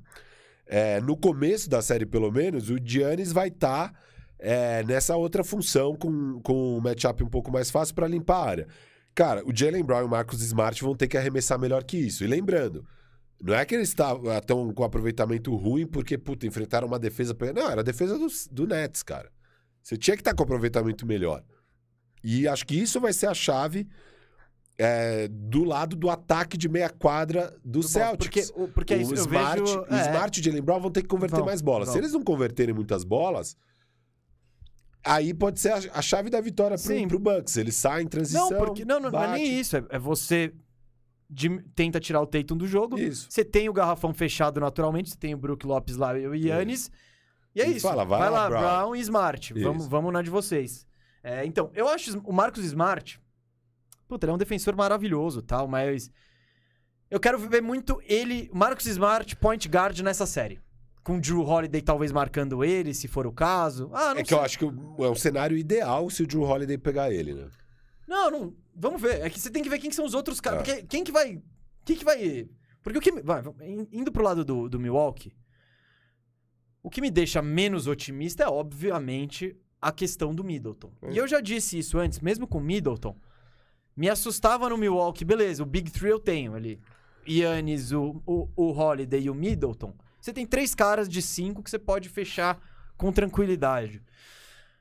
Um entre Bob Porres e Brook Lopes, acho que dá pra confiar que ele vai estar tá entregando bem. Minha questão era esse outro, essa outra posição, que vai ser Connaughton, Grayson Allen... Bob Porres, Bob Porres, Wesley Matthews. Wesley Ma- tava tendo, você tava, pra mim tava rolando já muito Wesley Matthews na série contra o Bulls. Não, mas ele é o titular agora. Ele não, então, o, é. Isso me preocupa. Agora, sem o Middleton, você tá puxando dois desses caras e exigindo... E, e você tem a necessidade que é, eles entreguem. Não é mais que você precisa que um dos quatro esteja isso, bem. Isso, agora você precisa de dois. Dois dos quatro precisa estar então, tá bem. Isso me preocupa. Na verdade, três dos quatro precisa estar tá bem. Não, tá, não, mas é que você não vai ter... Não, mas tô falando aí, é. você... Você tem menos opções de... de, de, de, de gar... Você tem menos garantias, então você tá trabalhando muito mais com o, com o incerto. E, e tem uma questão, né, Mesa? Porque antes, é... o Smart, que é, um, digamos, o, o melhor defensor aí de perímetro e tal do, do Boston Celtics, bom, o jogador de defesa do ano, no caso, ele, ele sempre fica focado no Middleton. É... E isso, óbvio, é bom pro Drew Holiday brilhar. E o Drew Holiday é muito bom... Em vários momentos de saber quando atacar, sendo essa terceira peça e tal. Só que agora, o Smart vai poder estar focado totalmente no Drew Holiday, totalmente no Drew Holiday na defesa. É... Cara, isso vai facilitar muito, inclusive, para Jaylen Brown e Tatum, que teriam que ficar focado no Drew Holiday, ajudarem nessa marcação do Giannis. Então, eu acho que a, a, o sistema defensivo aqui de meia quadra do Celtics está muito favorável para eles falarem: vai lá, Bob Porres e Wes Matthews, bate a gente vocês. Porque a gente consegue anular aqui, óbvio, não é anular o Giannis, é, mas conseguimos dificultar muito a vida e focar totalmente no Giannis e conseguiremos focar totalmente no Drew Holiday também. Então, é você, são vocês que vão ter que bater a gente aqui no meia quadra. E isso é muito complicado. Eu acho muito complicado essa tarefa. É, eu acho que a, o, o Middleton, cara... É... Não, vai fazer muita falta. É muita, né? muita falta. Muita falta. A falta que ele não fez na série contra o Bu- Bulls. Ah, é. Não, não fez. Não, não Conseguiram fez, não meter fez. um quatro a um e tal. Não fez. Você, você tira o Holiday ali, deixa... Também não ia fazer, sabe? O... A falta de respostas do Bulls pro Giannis é tipo... No Bulls você olha o elenco e fala, cara, não dá. Como é que eu vou marcar esse maluco? É. Eu vou botar quem? O Vult nele? Eu vou botar o Demar? Pô, sabe? Então... Essa série aí tava, tá, já tava meio, meio evidente ali, claro. Primeiro jogo equilibrado, segundo jogo que o Bulls ganha, deixou a gente meio wow. Mas vendo antes, a gente já imaginava que, tipo, não... E aí o Giannis parece que fala, putz, o Middleton saiu, né? Agora acho que eu vou ter que ativar o modo sinistraço. E aí, ele no modo sinistraço contra o Bulls, não, não, não dá pra segurar ele. Então, eu quero ver. Ele e tem. Você acha que você é muito bem equipado? Eu acho que desde então... aquele Toronto nunca. Não, acho não. que é um dos times mais bem equipados para parar o Giannis. Eu acho. Mas antes ao mesmo tempo. Aquela, aquela parede, né, do Giannis, eu não sei o quanto isso vai ser usado. O Giannis também evoluiu como isso. jogador. O Giannis agora tem um mid-range, ele tem outras coisas que não é só correr. Você tá falando que o, o, o Boston eliminou o. o Bu foi Bucks? Na, na bolha? Agora que eu não lembro. Boston acho que eliminou... Acho que um ano o Toronto eliminou e outro ano é, o Boston, Boston eliminou. Isso, eu não sei é. qual dos dois, é, você tem razão. E, e, isso, e, e nessa época foi muito, o Giannis foi muito criticado, o Coach Bud foi muito criticado e tal. E o Giannis evoluiu. E o Giannis evoluiu, né? Tipo, porque essa, foi, acho que foram os dois Agora, anos que ele, ele foi M V P. É, acho que, é, e aí uma ele cai pro Toronto, outro ele cai pro Boston. E todo mundo, ah, nos playoffs, ah, desvendaram o Giannis, ah, não sei o quê. E o Giannis no, no ano passado mostrou cara. E, e o que eu acho mais incrível do Giannis, isso... Ficou muito claro na, na série contra o Phoenix. Você põe o problema na frente dele, ele vai desvendando. Ele vai desvendando. É. Que nem o Ayton. Puta, no começo, nossa, o Ayton vai parar ele. Cara, olha que matchup difícil. Conforme foi passando a série, o Giannis foi descobrindo. Ah, eu, eu posso atacar ele assim. Ah, se eu fizer isso, vai dar mais certo. Tal. Então, ele é muito inteligente nessa parte. Claro, por isso... É importante o Boston ter toda essa versatilidade. O Giannis desvenda alguma coisa, vamos tentar outros, sabe? Pra... Só que, ao mesmo tempo, é o melhor jogador do mundo hoje. Então, às vezes, por mais que você faça tudo o que dá pra fazer, esse cara vai te superar. É, é o Phoenix. A gente tá vendo como esse Phoenix é um time bom. No jogo do título, o Giannis meteu cinquenta neles. Então, com o Mikal Bridges, com o Ayton, com uma puta de uma de Crowder, uma puta de uma defesa. Então, pra mim, qual que é o, a esperança do Milwaukee nessa série? É um Giannis. O Giannis jogo seis das finais, todo jogo. O Holiday, eu acho que vai ser difícil você contar, falar, não, o Holiday vai meter vinte e cinco pontos de média nessa série. Não, eu acho que vai ter jogo que ele vai bem, tem jogo que ele vai mal, porque ele já é assim. E contra esse Boston, que vai ter um smart nele, é difícil. Então, cara, eu acho que vai ser muito na bola de três.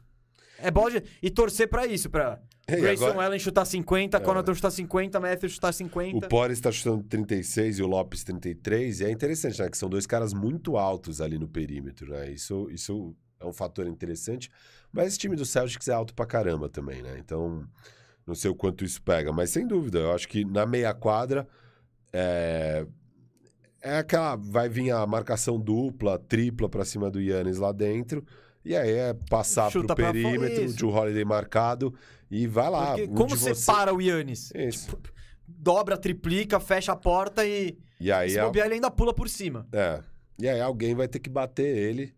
É, vai ter que bater o Boston arremessando do perímetro e precisa ver é, se esses pode, caras vão conseguir. Então pode ser, pode, tipo, você já viu todos esses caras metendo o jogo de, vai, já viu o jogo de oito bolas de três do Grayson Allen, oito bolas de três do Connaughton, só que você também já viu aquele jogo um de dez de ambos, é. né? Então... Sobre o Boston, uma coisa que eu queria falar é, eu não gostei nem um pouco dos minutos... de Robert Williams na série contra o Nets. Ah, calma, né? Não, não, não. Ele tá voltando de lesão. Exato, você nem, Sim, nem dá pra saber. Se... Mas é preocupante. E, assim, o que, que eu ia falar agora de ponto de... Pra mitigar esse risco de não ter o Robert Williams, que pra mim era o jogador de defesa do ano até ele se machucar, é, eu, acho, eu colocaria ele até na frente do Marcus Smart, dentro da defesa do Celtics. Ele fez um ano espetacular. É, nessa série contra o Nets, voltando de lesão, ele tava mal, fora de forma, sem condicionamento, claramente sem ritmo e tal. O bom é, eles, o último jogo foi segunda, eles só jogam no domingo. É, e essa é uma série que a N B A vai dar aquela espaçada.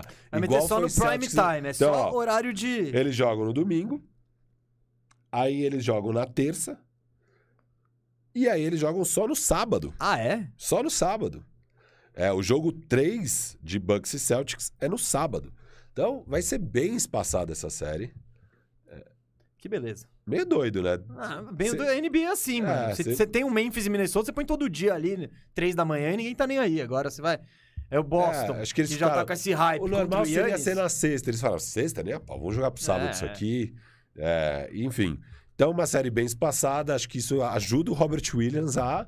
voltar a ser o Robert Williams, né? Com, que, que a gente estava acostumado Quando antes. a gente estava falando do, da prévia do e Boston... E o Middleton tá fora, fora. Sim, sim. É. Da, da série, talvez... Da final. Dificilmente não, não voltaria para uma final. Ele vai ser reavaliado em duas semanas. Eu, eu sempre me cago de medo com esse reavaliado em duas semanas, porque... Que nem o Anthony Davis é... Anthony Davis, o Zion, é sempre aquela maravilha. O Zion vai ser reavaliado em um mês. Aí chega depois de um mês, é... Nem reavaliamos. Nem reavaliamos, é. Então... Adiamos é muito preocupante, a reavaliação. Né? Então, já quer ir para os prognósticos, para tudo? Você tem mais não, alguma coisa para dizer de análise? Não, Porque eu já cara, queria. Eu acho que é isso mesmo, a análise. Eu acho que o, o foco. Eu acho que o, a grande chave, chave mesmo, é Jaylen Brown e Marcus Smart conseguirem pontuar bem ali e fazer as bolas então, deles. Então, eu acho que. Aquela coisa. Eu acho que quem precisa de uma chave é o Bucks. Porque o Boston, é. do jeito que tá. Não, eu digo. A chave pro Bucks, eu acho que é ah, tá. que não caia os arremessos dele, pra sim, eles conseguirem sim. sair muito em transição, porque esse ataque de meia quadra do Bucks, eu não estou confiando muito nele nessa série. Então, não, também não. Você perde... Cara, você perdeu o seu cara da bola segura, é né? Isso. Você perdeu o cara que... E o seu closer, né? É, caras... às vezes. O Giannis já fechou também, é, não, assim, mas, mas teoricamente... Vai. Não, é o cara que o Giannis confia. Isso, isso. Então é tipo, não é nem... É o cara que ele solta a bola e tá satisfeito com o resultado. Ele fala... Ele não vai ficar bicudo que o... Não. Que merda que eu fiz de tocar pro... É, não, ele, ele confia. E, e, inclusive, a relação dos dois é muito legal. Isso ficou muito é. claro nos playoffs do ano passado e tal. É, eu acho que pro... Pro Bucks... É isso, vai precisar de... Alguém vai precisar ter... É, vai ser o Grayson Allen, o Conley. Um desses caras vai ter que ter uma média de dezoito pontos. De, ou os dois juntos vão ter que me entregar trinta e cinco, sei lá. Você precisa, esses caras vão ter que... Vão ter que assumir a responsa, vão ter que trazer, bater no peito a, a responsabilidade. E o Boston, eu acho que o Boston vai fazer o dele e ver o que acontece, assim, tipo... Eu, palpite, eu acho que a lesão do Middleton vai ser muito determinante pro resultado. Eu já achava que seria um confronto de... cem por cento, os dois times cem por cento já seria uma puta batalha, eu ia... Eu provavelmente iria de Bucks em sete, né? Até pra ser coerente com o que eu tava dizendo e tal, é... Com o Middleton machucado, você perde o cara que... É o cara que te livra das bolas. Meu, puta, o relógio tá acabando. Não, com cinco minutos, com cinco segundos, solta a bola nele que ele vai dar um, um jumperzinho e, e pode cair. Os outros caras é mais difícil. Então, esse cara tem um, um papel muito importante. Sem falar que os caras que entram na posição dele, todos deixam a desejar no tamanho. O Allen é mais baixo, o Connaughton mais baixo, qualquer... Matthews mais baixo. Então, já dá mais dores de cabeça. Só o Paris que não, né? É, mas também não, é menos móvel. Muito menos móvel, então, lógico. O Middleton, por exemplo, pra marcar o Jaylen Brown, o Middleton é o melhor defensor do mundo? Não. Mas é um matchup que faz sentido, tá ligado? Os dois têm um shape meio parecido, tamanho meio parecido. O Middleton tem a envergadura grandona. Então, essa saída cria um buraco muito grande, assim. O Giannis, melhor jogador do mundo, melhor jogador nos dois, juntando os dois lados da quadra, ataque e defesa, assim, na, na, na média, pra mim, é ele. Ele pode ganhar do bola? Pode. Pode, ele pode ter quatro jogos de cinquenta pontos e derrotar essa defesa. Mas vai ser muito difícil. O, o Imedoka, como eu disse no, no início da análise, vai tentar muita coisa diferente pra cima dele, né? Vai, ten... vai tentar, não. Pode tentar. Ele tem alternativas. Ele tem muita versatilidade defensiva. Então, eu acho que principalmente pela saída aí do, do Middleton, eu, vou, eu apostaria num Boston em sete ali. Boston em sete? É. Boston em sete seria o meu... palpite, provavelmente. Sem o Mi com, com, com o Middleton. Middleton. Sim, sim. Sem o Middleton, eu fico um pouco mais confiante. Eu, eu tô entre cinco e seis. Eu acho difícil que chegue a sete, assim. Chegar a sete é porque o Giannis realmente, então, assim... É, é, é nisso. É, é, ele vai ter jogado uma série fora do mundo. Eu acho que ele jogou uma série fora do mundo uma vez só na vida dele, que eu vi uma série fora do mundo, que é, que é o que ele precisaria ser pra ganhar. E era um matchup muito mais favorável contra o Phoenix Suns do então, que esse. Não, muito mais favorável. Cara, mas se você pensar, você tem o Mikal Bridges, você tem Jay Crowder, você tem Ayton. Você tem três marcadores diferentes, não, sei, bons mas... pra... Não, então. É que o Giannis, então, teoricamente, era um matchup e, difícil. E sem banco. E, não, não, isso tudo bem. É. Você... Bo... Não, Boston já tem gente... Boston saindo. Tem Grant Williams, Thais. Thais, é. Então.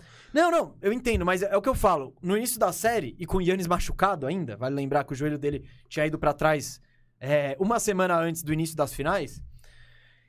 O Giannis, então, ele tinha um matchup dif difícil na frente dele. Porque é isso, o Mikal Bridges, Cara, quem viu o último jogo do, do, do Phoenix Suns, eu tô encantadaço com o Mikal Bridges ali, com aquela atuação. Eu até falei na, na Não, firmeza... Não, a gente tinha que separar uns minutos só pra falar só de, falar de Mikal Bridges. Bridges. É, é. Então vamos, vamos separar, vamos separar. Uh, mas então era um matchup difícil, com gente que na teoria poderia parar o Giannis. Só que ele foi desvendando o quebra-cabeça ao longo da série. Mas não, você isso concorda? É mais difícil, concordo. Esse matchup concordo, é muito mais concordo. difícil. Então, assim, eu acho que ele precisaria... Eu, eu só não concordo com dizer que tipo, ele tinha um matchup favorável. Na época, eu não sei se era favorável. Ele tornou o matchup favorável... Ah, ah não. Crowder. Cara, cra... então... Pô, o Crowder é um... Ah. Bagagem... O Crowder Sim. é um bom marcador, tá ligado? Ah, mas... Não, então... Sim. Mas você vê ele... Eu acho ele um bom marcador. Você tem o Bridges... Que é um dos melhores da liga. Você ah, tem o Aiton... o Bridges falta muito, tá? Mas se comparar o Bridges com o Tatum pra pegar o Giannis, o Mikal Bridges é fantástico, só que... Eu vou ver as alturas aqui, eu não sei. Não, como... altura e força e tamanho não, e tudo. Enver... Mano, a envergadura não, do Mikal Bridges... A envergadura dele é grande. Sabe qual é a envergadura do Mikal Bridges? Chuta. sete e um, sei lá. dois e quinze. É. dois e quinze. Ele é, tem dois sete... metros, mas dois e quinze de envergadura, é. Então... Não, tudo bem, mas não é só envergadura. Não, lógico, que tem um... Mas, cara, o Giannis, você nunca vai achar alguém que é igual o Giannis. Porque eu o Giannis, sei, mas... ele é diferente mesa, do resto do eu mundo. Eu sei, mesmo, mas hum, se acalma. Eu tô, Tatum, eu tô calmíssimo. Tatum é melhor pra pegar o Giannis do que o Mikal. É, o Al Horford é melhor do que o, do que o Crowder pra fazer o esquema defensivo pra pegar o Giannis. E o Robert Williams é melhor do que o Aiton pra, também pra pegar... Os três são melhores hum, que os outros três então... e tem banco. E tem banco que era o, o principal calcanhar de Aquiles ali, eram os minutos que o Aiton sentava. Aí ia pro saco com o Frank Kaminsky. É, enfim, era um matchup muito mais favorável do que esse. Eu acho que o único jeito de... Tirando um colapso ofensivo do lado de Jaylen Brown, Marcus Smart, etcétera. O único caminho pro Bucks ganhar a série é se o Giannis jogar tudo que ele jogou contra o Phoenix Suns, só que eu não acho que esse é um matchup onde... É possível ele fazer tudo aquilo. Eu acho que ainda é possível ele fazer não. uns trinta a quinze, que é absurdo. Ele vai jogar muito. Não, não tem como não, o Giannis não jogar não, muito. trinta a quinze, ele vai fazer. Isso, isso. Eu tô falando. Então, é, não, que isso eu tô... não é o absurdo fora do mundo pro Giannis. Não, isso. Isso é um absurdo fora do mundo pra muita gente. Não pro Austin Reeves. Não. E nem pro Giannis. Não, pro Giannis, cara, é, é aquela... É ter, sei lá... Dois jogos de... Três jogos de quarenta e poucos pontos. Um jogo de cinquenta. Isso, isso, isso. Isso, isso é o fora isso, do mundo isso. absurdo. Aquela coisa que... Meu... É esse cenário que eu não quero descartar. É, não, não, por mais seja muito e, difícil. E é isso. E... Eu não descarto. Mas igual na série contra o Nets... Que bom, eu não descarto que Kevin Durant pode levar essa série para sete jogos. Pô, pode. Mas meu palpite foi Boston em cinco... É, e Boston ganhou em quatro. Essa série aqui, sem o, com o Middleton, eu levaria para sete jogos. Eu acho que ia ser bem disputado e eu acho que Boston ia ganhar no fim das contas. Não tendo o Middleton e tendo... E como muda os matchups e fica muito mais favorável para o Celtics, é, eu coloco o Celtics em cinco. E, óbvio, não descarto o Giannis levar até sete isso aí, porque é o Giannis. Eu respeito esse cara, okay. Mas eu acho que eu vou de Boston em cinco. Até pelo home court, né? Acho que se... Se Bucks tivesse home court, eu iria de Boston em seis. Mas como Boston tem home court, eu vou em cinco. Tatum e hum. Mikal, o, o Tatum tem quatro centímetros a mais de altura e a mesma envergadura. Isso. Hum. E força muito maior. Vamos ah, ver, ele é bem mais ver. forte, pô. Vamos, Co vamos, pega vamos, o peso. Pegar o supino? Vamos Não, pega o, o peso, pô. Pega o peso deles. Aqui tá... Vamos lá. Na Wikipédia tá noventa e três quilos pro Tatum. Acho que é na época ah, do draft. Tá, tá errado. Não tem, ele não tem noventa e três quilos. Não, tá bom. É. Mas menos que você, hein?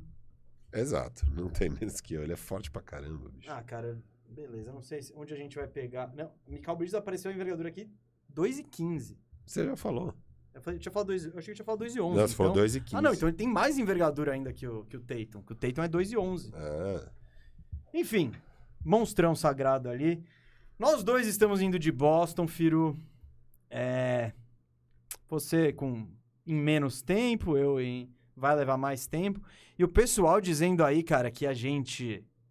Desmerecendo o Boston. E a gente não fala do Boston e não sei o quê. Ah, antes falando. Não, e até hoje aqui, ah. até no programa do Nets. Como desmerecer? Eu, eu literalmente falei que o Boston ia ser o campeão da N B A antes de começar os playoffs. Eu não sei aonde que eu tô desmerecendo. O que que eu tenho que falar pra Boston pra não... Eu falei que eles iam ganhar em cinco jogos do Brooklyn Nets, que todo aqui, mundo ó. achou que ia pra sete. Como que eu tô desmerecendo o Boston? O Pedrinho foi buscar aqui e falou que o Tatum tem noventa e cinco quilos, hein? Eu acho estranho. Eu acho que a diferença não é tão grande, cara. Então é... Eu acho, o Boston tem mais gente? Tem. Mas o, o Phoenix também tava bem equipado, teoricamente. É, esse maluco... Eu discordo um pouco. É... Embaçado. Embaçado. Vamos fazer uma sessão monstra do Superchat. Hoje tem Momentos Complica oferecido por Vinho vinte e dois. Pra finalizar. Vai, vai ser, ser a última coisa, porque tem uma surpresa. É, é. Vai ter uma surpresa, então. Se você tem a dúvida aí, deixa ela guardadinha pro Momento Descomplica oferecido pelo Vinho vinte e dois. Porque tem surpresa. Vai ser a última coisa, tá? Mas o que, o que tem, meus amigos, é superchat. Superchat a rodo aqui. A rodo. O Moro separou tudo. Se por acaso o seu superchat não aparecer... Se, o o, o Firu tá tirando uma foto do João, que tirou uma soneca aqui. O celular... ah. Vai lá, vai lá. Pode levantar. Não se preocupa, não. Oh, oh. Põe em mim, põe em mim.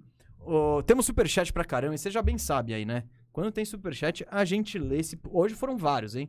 Se por acaso algum passou e a gente não leu o seu superchat, pode reclamar aqui, xinga muito no chat que a, a gente vai ficar de olho. A culpa é do Austin Reeves Brazuca. Nossa. Coitado, coitado do Moro aí. Seu Austin Reeves Brazuca. Não, não parece tanto, só lembra um pouco.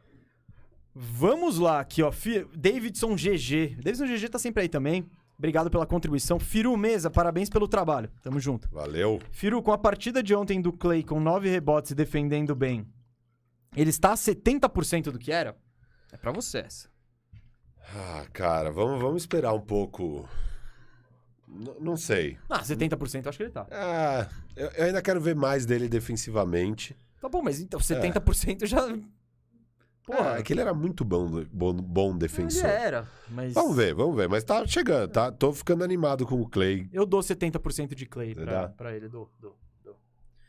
Uh, pô, você tá tir- tirar trinta por cento é bastante, né, meu? Pô, vamos lá. É. Evandro Viana, valeu pela contribuição, Evandro. Comecei a curtir N B A na pandemia, seis meses. O Bandeja ajudou demais a entender todo esse universo. Evandro, muita gente foi, entrou nessa, foi, foi como você, né? Aquela mistura de Last Dance com não posso sair de casa, preciso ver qualquer coisa e tal. E, primeiro, ficamos muito felizes em agradecer nesse processo. E segundo, cara, sorte sua, porque a N B A ela é demais, ela é apaixonante. É, é o tipo... melhor produto ah, não. esportivo. É a Champions League acontecendo toda noite. É melhor que a Champions League. Não, não é, não. De futebol. Cê, mano, é, cê, não, não, não, não, não, não é, não é. Bem melhor. É. Não, você vai comparar. É. Você viu, não, você viu City e Real Madrid? N B A é melhor Cara, que a Champions League. Não, não é, não é. A N B A está para o futebol, para, para o basquete, assim como a Champions League está não. para o futebol. Não, não tá. É a mesma proporção mesmo. Absolutamente todos os melhores jogadores estão não na N B A. Não são absolutamente todos os melhores. São, tem uns perdidos na Europa que preferem ficar na Europa. Quase nada. Não, então, tem uns não de elite, mas tem. Ah, e quem que tá no Brasil de elite aqui? Quem, quem de elite sempre que tem, não tá? Sempre tem uns um caras que demoram quatro, cinco então, anos. Então, sempre tem um lá. cara na N B A que... Um cara na Europa que poderia estar tá na N B A, tipo o Marcelinho Ertas. O Marcelinho Ertas, quando ele tava no auge... Champions League, é, tem vários anos que tem times na Europa League, por exemplo, que estão lá, porque no ano passado... Enfim, né? Você tem que classificar pra Champions. Às vezes o time não classificou... pra Champions, mas no ano seguinte eles estão muito bem, estão na Europa League, não estão na Champions League, e são melhores do que times que estão na Champions League, e tem jogadores muito bons fora da Champions League. Meu ponto é só esse, é diferente. É, é assim, eu sei que a Champions League é demais, é o melhor torneio de futebol, nem por isso eu compararia com a N B A. O que a N B A nos oferece como produto é algo... incomparável. A única coisa realmente comparável seria, sei lá, a Copa do Mundo de Futebol, mas isso é cada quatro anos, é. Olimpíadas a cada, cada quatro anos.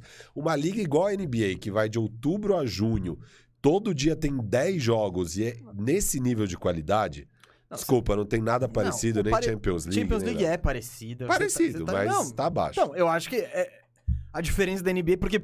Na própria N B A, você vai pegar os mine... Você vai pegar o Apoel contra o Celtic. Não, não, lógico, lógico. Então, não, tipo... não tô... Mas não foi esse meu ponto. Não, eu sei. Assim. Então, pra mim, a N B A é uma Champions League. Porque a Champions League é o auge da disputa de, de confronto de craques e, e. Mano, que nem o City e, não, e Real Madrid. Absurdo. Não, e você vê a Champions League e vê o brasileiro, é outro esporte. É a mesma coisa do você... que você. É que você não que você... teve essa experiência porque você não viu o Coringão na terça, né? Mas. A galera tava falando isso lá é, no... No, no fute? É, tipo, porque... Ah, não, aqui não dá pra comparar o City. Teve o Real e City, aí a gente jogou bola, que, e aí a, acabou o futebol, a gente foi ver o Corinthians e Boca Juniors, E aí o comentário de todo mundo era, nossa, é outro esporte, né? É, então, é, é, é a N B A para o resto do basquete, né? Então eu acho que tem... tem, tem é, e todo mundo comenta, né, que a N B A é outro esporte em relação ao basquete europeu. É, porque... é não... E, tipo, o basquete europeu é muito da hora. Eu, não, eu é. gosto muito, assim. Bom, puta, assistir a Euroliga, eu acho do caralho. Torcida, rivalidade. Curte a Tem bons jogadores. É, exato. Boa. Mas... Enfim. Evandro, o maior, maior privilegiado na história toda é você que se encontrou com esse esporte. Com essa liga apaixonante que é a N B A. E você falando mal da Champions League assim, você não sabe que a T N T não te chama, né? Eu não tô falando mal ah, da Champions. Tá dando tô... uma... Não, tô... Deu uma derrubada na não, Champions ali. Eu tô exaltando a N B A como algo ímpar. Que Isso. também passa na T N T. Isso, exato. Eu tô, eu tô levantando... Eu não falei mal da Champions, eu falei bem da N B A. Eu tô, eu tô brincando. Gente, façam pressão na T N T pro Firu voltar, hein? Ah, ele, eu ele, quero, eu quero. Ele quer, eu também eu quero. quero. Vocês querem, todo mundo quer. Andere Paulo, Pablo falando aqui, ó. Senhores, parabéns pelo episódio cem. É muito da hora ver o canal crescer com vocês. Salvaram a pandemia de uma galera e continuam sendo a companhia para a louça. Saudades live a louça. Vida longa ao bandejão. Pô, André, palavras incríveis aí, muito legal. É, a, gente, a gente fica muito feliz com, esse, com, com o que a, a gente conquistou, né? Como o que a gente, eu, o Firu, o canal Bandeja, todo mundo. Nesse tempo, né? Nesse tempo, a gente conseguiu se firmar aí como um... Não sei se o mais ouvido, né? Podcast, talvez. É um dos mais. Um dos mais, mas a gente se, se consolidou ali nessa galera que fala de basquete, nessa comunidade tão legal e tão Pô, da hora. E, e outra coisa, né? Muito da hora é que a gente acabou conhecendo a galera e tal, ficamos amigos e dos caras, a gente fina. joga basquete junto. O Yuri agora cola até no nosso fute. Ele jogou bem essa? É. Né? Jogou bem essa terça? Jogou, jogou bem. Jogou bem? Jogou bem. É, ele ficou me cornetando injustamente. Ele? Ah, é, ele... é, é um... É um treteiro. Ele, não, ele é, ele é. O, o Yuri, o Yuri ele, ele, ele é o, ele é o Pat Bev do... É, mas enfim, muito da hora, assim. Pô, todo mundo, Yuri, ficar brother do Marquinhos, Marcílio, Yuri, pô, D P C, Vavo... Vai, vai embora. E Laza, vai embora. Toda essa galera aí. E todo mundo é muito gente fina. Muito gente tipo, boa, muito... cara. Todo é o que eu falei, eu pensa. não encontrei um cuzão ainda nesse meio. É. Eu não encontrei. E é, é tipo a galera... E é isso, pô, isso é... Como as afinidades, tipo, o que vocês têm em comum? Basquete, porra, a gente gosta de jogar basquete, falar de... Já é meio caminho andado, assim. É. E os caras são muito firmeza, então é... Da hora demais. É muito da hora. E se você tá com saudade do Live à Louça, Andere, você já segue a gente na Twitch? Já segue o Firmeza Networks na Twitch? Porque Pô. tem muita live ali que é parecido, que a gente entra, troca ideia e tal, então... Segue... Tenho, eu tenho um novo quadro ah, não. na minha live de segunda-feira. Ah, não. Qual que é? Que é eu fazendo a dublagem... barra tradução simultânea de algum rant do Stephen A. Smith. Ah, virou o quadro isso agora? Ah, virou o quadro. Não, e tem que ser do Stephen A? Tem que. Porque ele é demais, tem Pô, que ser ele. Faz um de outra pessoa, o que importa é o conteúdo. É. Então, mas ele é o cara que faz os rants da hora pra você traduzir. Eu vou sempre separar um, um esporro do Stephen A. Smith e fazer isso. Precisa ser atual Se, ou você feira. vai voltar no tempo? Não, também? não. Tô, atual, toda semana tem. Toda, toda semana, semana tem. tem. Você, acha que, você acha que ele não vai te decepcionar? Não, vai te mandar... não, não. Ali não tem erro. Ali não, ali tem, não erro. tem erro. Ali não tem erro. Toda segunda, duas da tarde, hora do Firu. Agora Tô... tá falando playoffs firmeza. Isso. Na hora do Firu e na hora isso, do Mesa isso. também. É... Amanhã eu tô duas da tarde na Twitch lá do Firmeza Exato. Networks. E então você quer ver, repercutir o que aconteceu hoje à noite em Filadélfia, Toronto, Phoenix, New Orleans, Dallas e Utah? É com Mesa. Mas a gente pode falar o que a gente acha que vai acontecer. E aí, Mesa? Calma, agora a gente pode responder o superchat. Tá? Gente, a gente falou, já. A nossa obrigação a gente cumpriu. O que tá na thumb foi falado. Foi boa análise, eu achei. Não, pô, eu boa. acho que a galera tá satisfeita, né? É, boa análise. Falando, boa análise. O Moro gostou também. O João dormiu. Não gostou. Mas, mas tudo bem. O João não gostou, não. É, o João é muito engraçado. O João foi no passeio da escola hoje. Foi ver a exposição de Sebastião Salgado no Sesc. Ó, oh, beleza. Não, da hora, tá empolgado. É no Pompeia? É. Do lado de casa. Eu levei ele pra escola, que é... eu moro do lado do César Pompeia, eu levei ele pra escola, pra escola levar ele pra do lado de casa. Mas tudo bem, faz Mas daí ele o rolê de busão, busão é, é o mais da hora. Perder, é, não não. E foi o que ele falou. Foi o mais legal foi o busão. Falei, é. É, o busão é muita farra. É. João Marques aqui, com a contribuição novamente de quatro reais e noventa e nove centavos, a cotação é o quê? quatrocentos e doze? É. Agora aumentou, né? O Brasil tá assim. Você, você... Uma hora de programa já, já aumentou esse... essa cotação, ele falou: queria agradecer-vos, agradecer-vos e mandar um abraço de Portugal. Graças a vocês comecei a adorar a N B A e o Miami Heat. Obrigado. João, legal que você... Primeiro, valeu. E é muito legal, a sua mensagem simboliza uma parada que isso sim eu não tinha a menor ideia. Cara, que a gente ia ser ouvido em Portugal, mano. Que a gente ia ser ouvido em Angola, em Moçambique. E bastante, né? É, proporcionalmente a gente é mais popular em Portugal do que no Brasil. É. É, então, eu acho que, eu acho que, se eu não me engano, o Murilo falou que dez por cento da nossa audiência é portuguesa e Portugal tem cinco por cento da população do Brasil.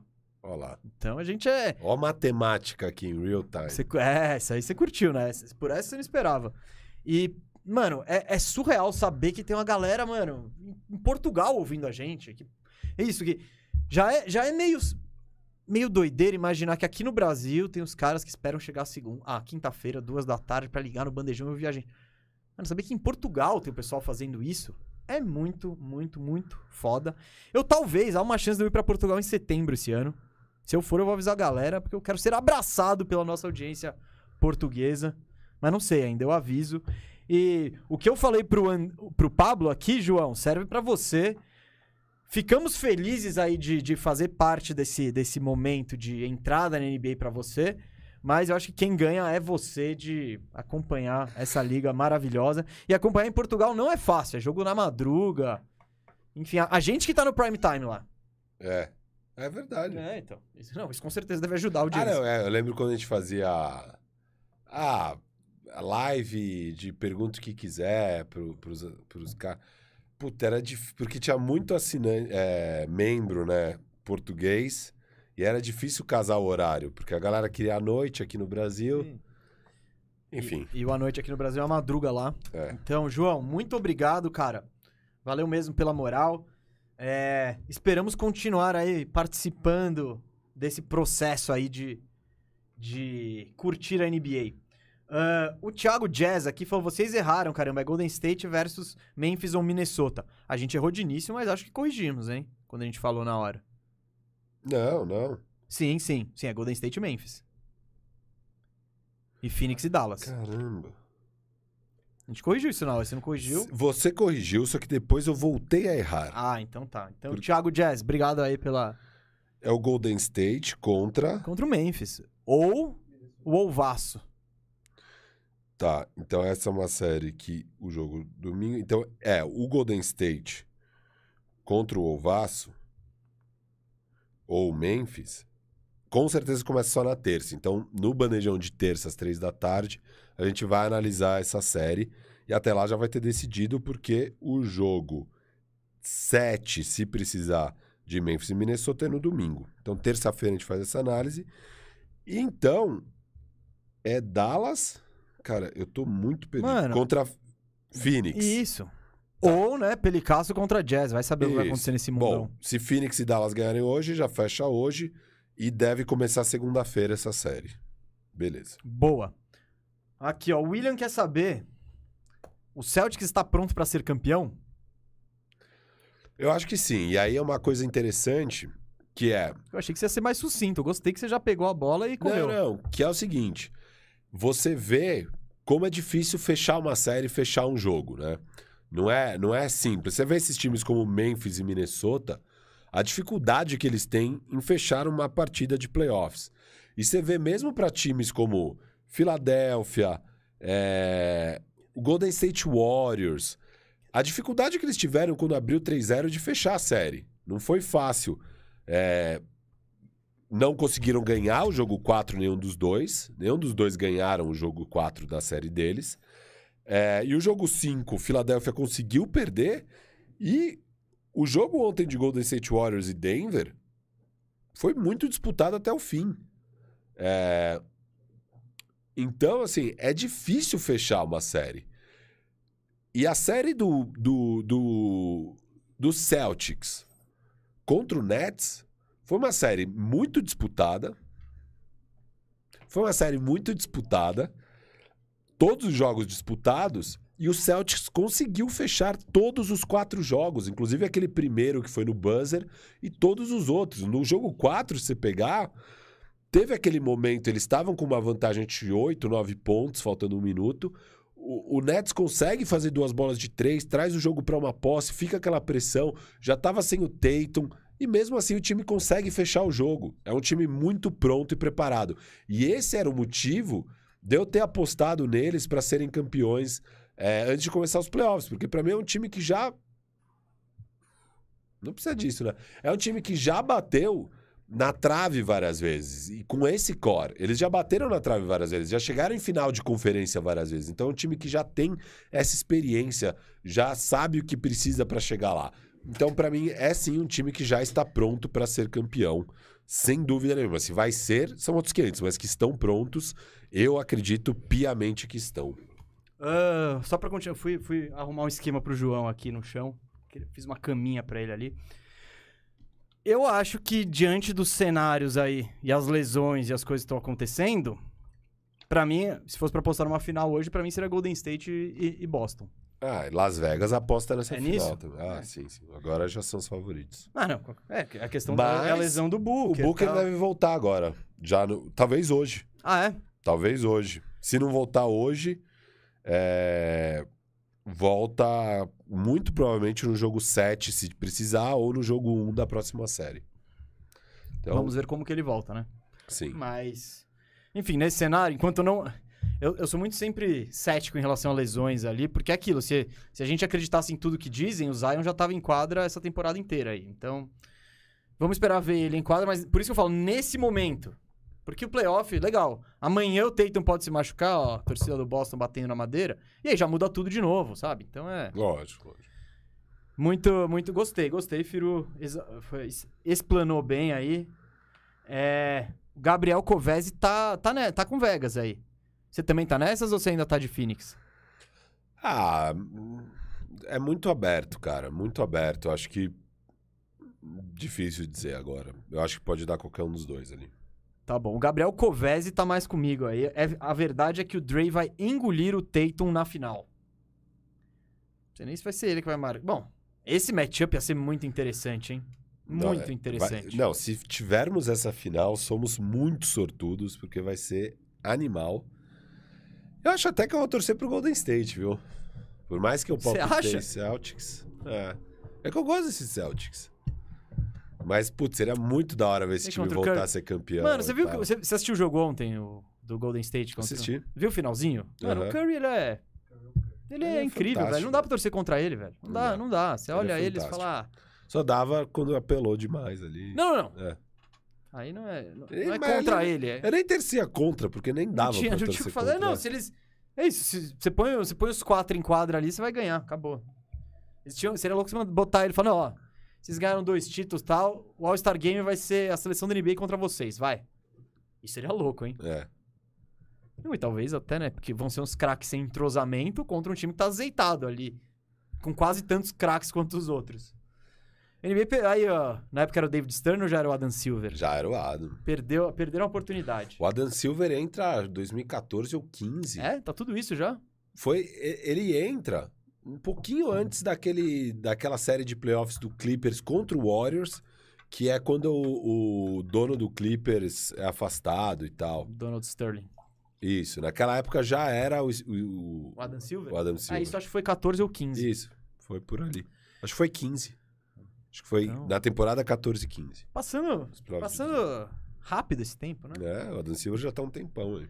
Aí, o grande Casares aí, tá, tá de oh. volta. O Casares é figura aí, carimbada. Grande ele M P, falou... não é o M P? É, acho que é M P. M P o quê? O, o, o nome mesmo dele. Ele chama M P, tá, tá escrito no, no, no R G dele, M P, M P. Casares. É, pra mim é só siga, é o Pazinho, M P. É, muito bom, muito bom. Vamos continuar aqui. É. Firu e Mesa, vocês dois me motivaram a acompanhar mais basquete e a entender mais do esporte. Parabéns pelos cem episódios e que venham mais novecentos. Eu tô cravando agora. Se tiver bandejão mil... Por? Ele será feito nos Estados Unidos. Ué, é verdade, tem que ser. A gente... Não, não, não. É sacanagem. O Moro vai junto. Não, a gente faz ao vivo num ginásio. Temos Com duas plateia. opções. Temos duas opções. A gente vai fechar o ginásio do Ibirapuera, se até lá não for privatizado e virar um... Melhor ainda, privatizado vai ser mais fácil de alugar pra um evento. Ah, hoje é só a gente mendigar lá na prefeitura, não? Ah, daí... Tás... Tomara que não... Enfim, não, não vou me entrar nessas... Não sei. Eu quero fazer no U S A. Eu quero fazer no U S A ali. Eu quero... A gente já vai ser tão eu grande. Eu quero devolver pro povo tudo que o povo nos deu. Eu não quero ficar indo pros Estados Unidos só tem uma passagem. Alienar o povo. A gente, a gente leva, leva uma pessoa junto com a gente da audiência. Sei. Eu... Enfim, sugestões. A gente acha Acho que vai que ter bastante tem tempo. tempo é, a gente tem, ó. Se a gente demorou dois anos pra chegar no cem, mais nove anos, são mais só dezoito anos aí. Então, daqui dezoito anos, quando a Tereza já tiver tudo isso se formando na faculdade, nossa. Que o João já, já, já tiver tá quase nos trinta não, anos dele. Não, na idade que eu fui pai. É. Eu fui pai com vinte e sete para vinte e oito. Então, aí a gente vai estar decidindo onde vai ser o nosso bandejão mil. Agora você me desanimou um pouco. Eu achei que ia chegar cara, um pouco antes. Não, é. Leva um tempo ainda. É. Tudo bem, bandejão... A não ser que a gente comece a fazer três por semana, aí... Pra cortar, né? Ó. Pra agilizar. Pra agilizar, pra agilizar chegar logo nesse mil aí e fechar o ginásio do Ibirapuera. Muito bom, Flávio Aquil deu uma contribuição e depois mandou uma mensagem aqui com uma outra contribuição poupuda, falando, sempre acompanhei vocês, porém nunca fui muito de comentar aqui. Continuem assim e falem mais do meu Oladipo, o cara é foda desde os tempos de Orlando. Flávio... Muito obrigado aí, porque tem muita gente como o Flávio, que tipo, que acompanha a gente, mas não interage. Não... E essas pessoas aí, por às vezes você tá acompanhando ali no trampo, não sei o que, dirigindo, não dá pra ficar zucrinando ali. Mas essas pessoas são tão importantes quanto quaisquer outras, né? Então, pô, é muito legal, valeu mesmo ali por, por, por dar essa moral pra gente. E eu falei do Oladipo na transmissão da T N T, né? Não sei se você acompanhou. Eu falei a, a troca do Orlando, que o Orlando pra, trocou o Oladipo e Sabonis, né? O pique do Sabonis por Sérgio Ibaka. Até o Otávio Neto mandou um nossa. Tipo, um nossa sincero, assim. É, foi uma atrocidade aí.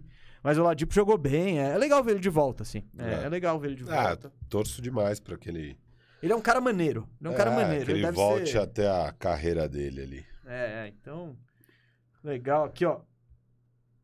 Aqui, ó, Gabriel Covese. E a gente falou, né, na prévia dos playoffs, que ele podia ser um X-Factor pro Miami, assim, se ele... É, ele foi nesse jogo. Sim. É, não, e eu falei disso. Pô, se ele tiver um jogo de vinte pontos, é, que ele ajude a ganhar o jogo com esses vinte pontos, já valeu a pena ter ele ali no, no elenco. Aconteceu, já aconteceu. Como é que numa série que não precisava de muita ajuda. Aí o Gabriel Covese trazendo um... uma pílula do jogo de ontem, jogo final entre Golden State, né, e... E, e Nuggets, que todo mundo depois foi cumprimentar o, o Jokic e tal. O Draymond Green disse que chegou pra ele e falou, pô, obrigado por me fazer um cara melhor, tá? Um jogador melhor. E o Gabriel tá falando, se o Curry não recrutou o Jokic ontem, eu tô maluco. Mano. Não, só falta, né? Só falta, é. Mas por um lado, ao contrário do Duran, que você fala, ah, tá, ele só vai entrar e, e vai ser apelação. O Jokic, sim, ele vai entrar e vai ser apelação. Mas o jogo vai ser tão bonito. Porque o Durant entra, ele põe a bola nele, ele faz as cestas e tal. O Jokic ia ser uns passes malucos, putz. É, não, mas não quero isso não. Não, não quero isso, porque acaba eu com o N B A. Eu quero o Joker com Michael Porter. Ah, não, tira. Jamal Murray. O que, que, que o Jokic fez pra você? O que, que o Jokic fez esse, pra você? Esse time vai ser campeão mesmo. Porra, mano. Você não acha que esse time vai... Você abandonou o barco? Não, não abandonei o barco, mas... Você fala que o Jokic merece Michael Porter... Pô... Merece ser campeão, não, com o mas... homegrown. Não, ali. não, homegrown é legal. É legal. É, eu, eu, tam, eu, eu acho isso é mais legal. Vambora. Não, e os anos do Golden State sinistro foram os anos que eu acho que eu menos... Dos recentes que eu menos curti é. a N B A. Tipo, aconteceu... Hum. Ba... O que é legal é isso. É tipo, pô, eu começar os próximos... Não, vai dar Bucks. Não, é, não, é agora, absurdo, vai Boston, né? agora vai acho dar Boston. Agora vai dar Warriors. Deu... A galera... Nos discursos no Twitter, tipo, tá vendo? Como é que votam esse cara M V P? Não, não, isso aí foi um absurdo. Cara, olha a série não, que ele teve, que absurda ah, o é que ele jogou. A gente ainda não entrou nisso, mas já que é o assunto, Firu, acho que quem viu uma série dessa e falou esse cara não merece ser M V P, é maluco. É. Ou a gente tipo... que só liga pro resultado, né? Não, não, não é possível. É, é, é maluco. Tipo, tá bom, não, não é que não merece o M V P. Então, uma coisa é você falar, ah, o Embiid merecia mais, o Giannis merecia mais. Isso dá pra discutir, mas falar... Que absurdo dar o um M V P pra esse cara. Mano, mano, coitado dele. Tipo, os caras que ele carregou até os playoffs. É, não, exato. Direto, sem play-in. Não, e, e olha a série que ele faz contra... Não, ontem, é que... É isso, fica impossível você acompanhar o ritmo do Warriors, mas na reta final do jogo ele, era ele contra o Warriors inteiro. É. E tanto teve uma hora que ele deu um passe tão, tão absurdo pro Aaron Gordon que o Aaron Gordon nem imaginava que ele ia receber o passe e deu uma fritada lá, tal, jogou a bola pro outro lado da quadra, enfim. É com esses caras que ele tá jogando. Por sinal, a gente vai falar depois disso, não sei se vai dar tempo. Não, fala agora, não perde. Não perde. Queria elogiar a série do Aaron Gordon, ele deu a volta por cima, os dois últimos jogos dele foram muito bons, mas é o que eu falei, e é o que tá todo mundo falando que a gente falou. Ele, ele como segundo melhor jogador do time, você não, você é, não vai longe. Ele, vai ele longe. Como quarta peça é, é lindo, fantástico. É lindo. E porque é isso, quando ele tá fazendo só o que ele, só o que ele faz bem, é ótimo. Só cortar, que aí, enterrar, marcar. Isso, pegar rebote e tal. Agora, você tá pedindo pra ele, pô, criar no post-up, fazer aquele, chutar de três na transição. Não é isso, né? Então, o Jokic, cara... Eu acho que ele, ele justificou bem o M V P. Nossa, absurdo. Muito a série bem. Dele é absurda. É, então, e ontem machucado também, hein? Porque ele sente a posterior da coxa, vai lá na bicicletinha. e, e, porque, e, e talvez, né? E ele só volta com seis minutos pra jogar no último quarto, né? E o, e o Bug... Ah, mas as faltas... Não, mas o Bug foi bem, hein? Não, foi, mas... Tem prazo de validade. Não, sim, mas eu fiquei feliz pelo Bug. Não, fiquei, fiquei. E eu acho que... Tomara que ele fique lá nesse papel mesmo de backup center pro, pro Jokic. Porque ele é um... Ele tem, tem um Jokic, é, um Jokic nele. Tem. Um Jokic mais desequilibrado, menos constante, mas é e um Jokic. Pior fisicamente, né? Pior de talento, muito mas limitado. Tudo. Ah, mas o, o Boogie era fantástico, né? Eu gostava muito. Não, mas ele nunca foi. Não, nunca foi um Vamos Jokic, lá, né? Não, Vamos não, lá. Não. Pra que senão a... Eu já, já tô evitando que a galera xingue muito no, no, no chat. Não, imagina, mas tem que elogiar o Boogie. Boogie é um cara que... Foi o career high dele de playoffs, esses dezenove pontos. Sério? Puta, que, que, que então, tristeza jogar ele... no, pelic... no, no King Gas, Mas né? ele... É, então, ele, ele só... Esse foi, acho que, o décimo quinto jogo de playoffs dele. Não, e tudo o jogo de playoff, que ele já não era o Não, ele o teve Cousins, um monte pelo Superstar. Warriors, é. entrando Finalzinho. poucos minutos e tal. Não, mas é surpreendente esse dado aí. É, então... Porque você olha, ele, ele lá no Kings era o cara de vinte e cinco a dez, num time nojento. Exato, exato. E é, quando ele vai pro Pelicans... Ele se machuca. Ele tava arrebentando naquela temporada. Jogando muito. Ele e o Anthony Davis, nossa, era animal de ver. Não sei se daria machuca. certo. Não, não, não, mas era... Mas não, não. É, ele, era um time, era um ele, time. Ele com certeza, se fosse pros... Iria pros playoffs. E nos playoffs, jogando ali naquele Ele ia fazer sistema, mais que dezenove algum dia. Isso, não. isso, isso. É, ele ia é ter, isso. provavelmente, um jogo de trinta. Boa. Provavelmente. Aqui, ó, o Vitor Matheus, ele falou... Man... Ele contribuiu, muito obrigado pela contribuição. Ele falou... Mandem um abraço para o meu amigo Felipe Martins, fã de vocês e fanático pelo Celtics. Felipe, abraço. Vitor, um abraço. Espero que vocês tenham gostado do programa hoje, hein? Principalmente o Felipe, que é fã do Celtics. Se não gostou do programa hoje... Vamos lá, ele tá esperando que a gente faça que ia varrer. Então, tá, você, você deve estar otimista como nós estamos. Como nós estamos. Aqui, ó. Eu vi, ó. João Araújo. Xará do meu filho, grande João. Agora já podem falar de como o Raptors vai fazer o Embiid voltar a chorar. Não há zica nesse mundo que mude isso. Vamos gancho, gancho, gancho. Vamos lá. Cara, já são quatro e cinco, né? A gente tem um momento Descomplica ainda oferecido pelo Vinho vinte e dois. Vamos fazer um no pique aqui desse, desse Raptors e Sixers, só pra lembrar a galera. Sixers abriu três a zero, né? Os dois primeiros jogos até com certa tranquilidade. Jogo três. É o jogo daquela bola do Embiid, faltando um segundo de três pra, na prorrogação para ganhar. Que falamos aqui as rameladas que o Raptors deu. Mas aí o Raptors venceu o jogo quatro. Quê? Mas aí, aí o Raptors venceu o jogo quatro e venceu o jogo cinco. Perdendo sem, sem alguns jogadores. O Van Vliet não jogou o jogo cinco. E aí o Doc Rivers, meu amigo. Doc Rivers, que já é o pioneiro em tomar viradas de três a um. Tá flertando com outro pioneirismo, que é tomar a virada do três a zero. Firu, é real essa virada? Essa virada já, já aconteceu na Austrália? Cara, eu acho que vai acontecer. Você acha que vai acontecer? Eu juro. Eu acho. Eu Sabe falo... por quê? É, é. Deixa, deixa eu trazer um pouco de estatística aqui.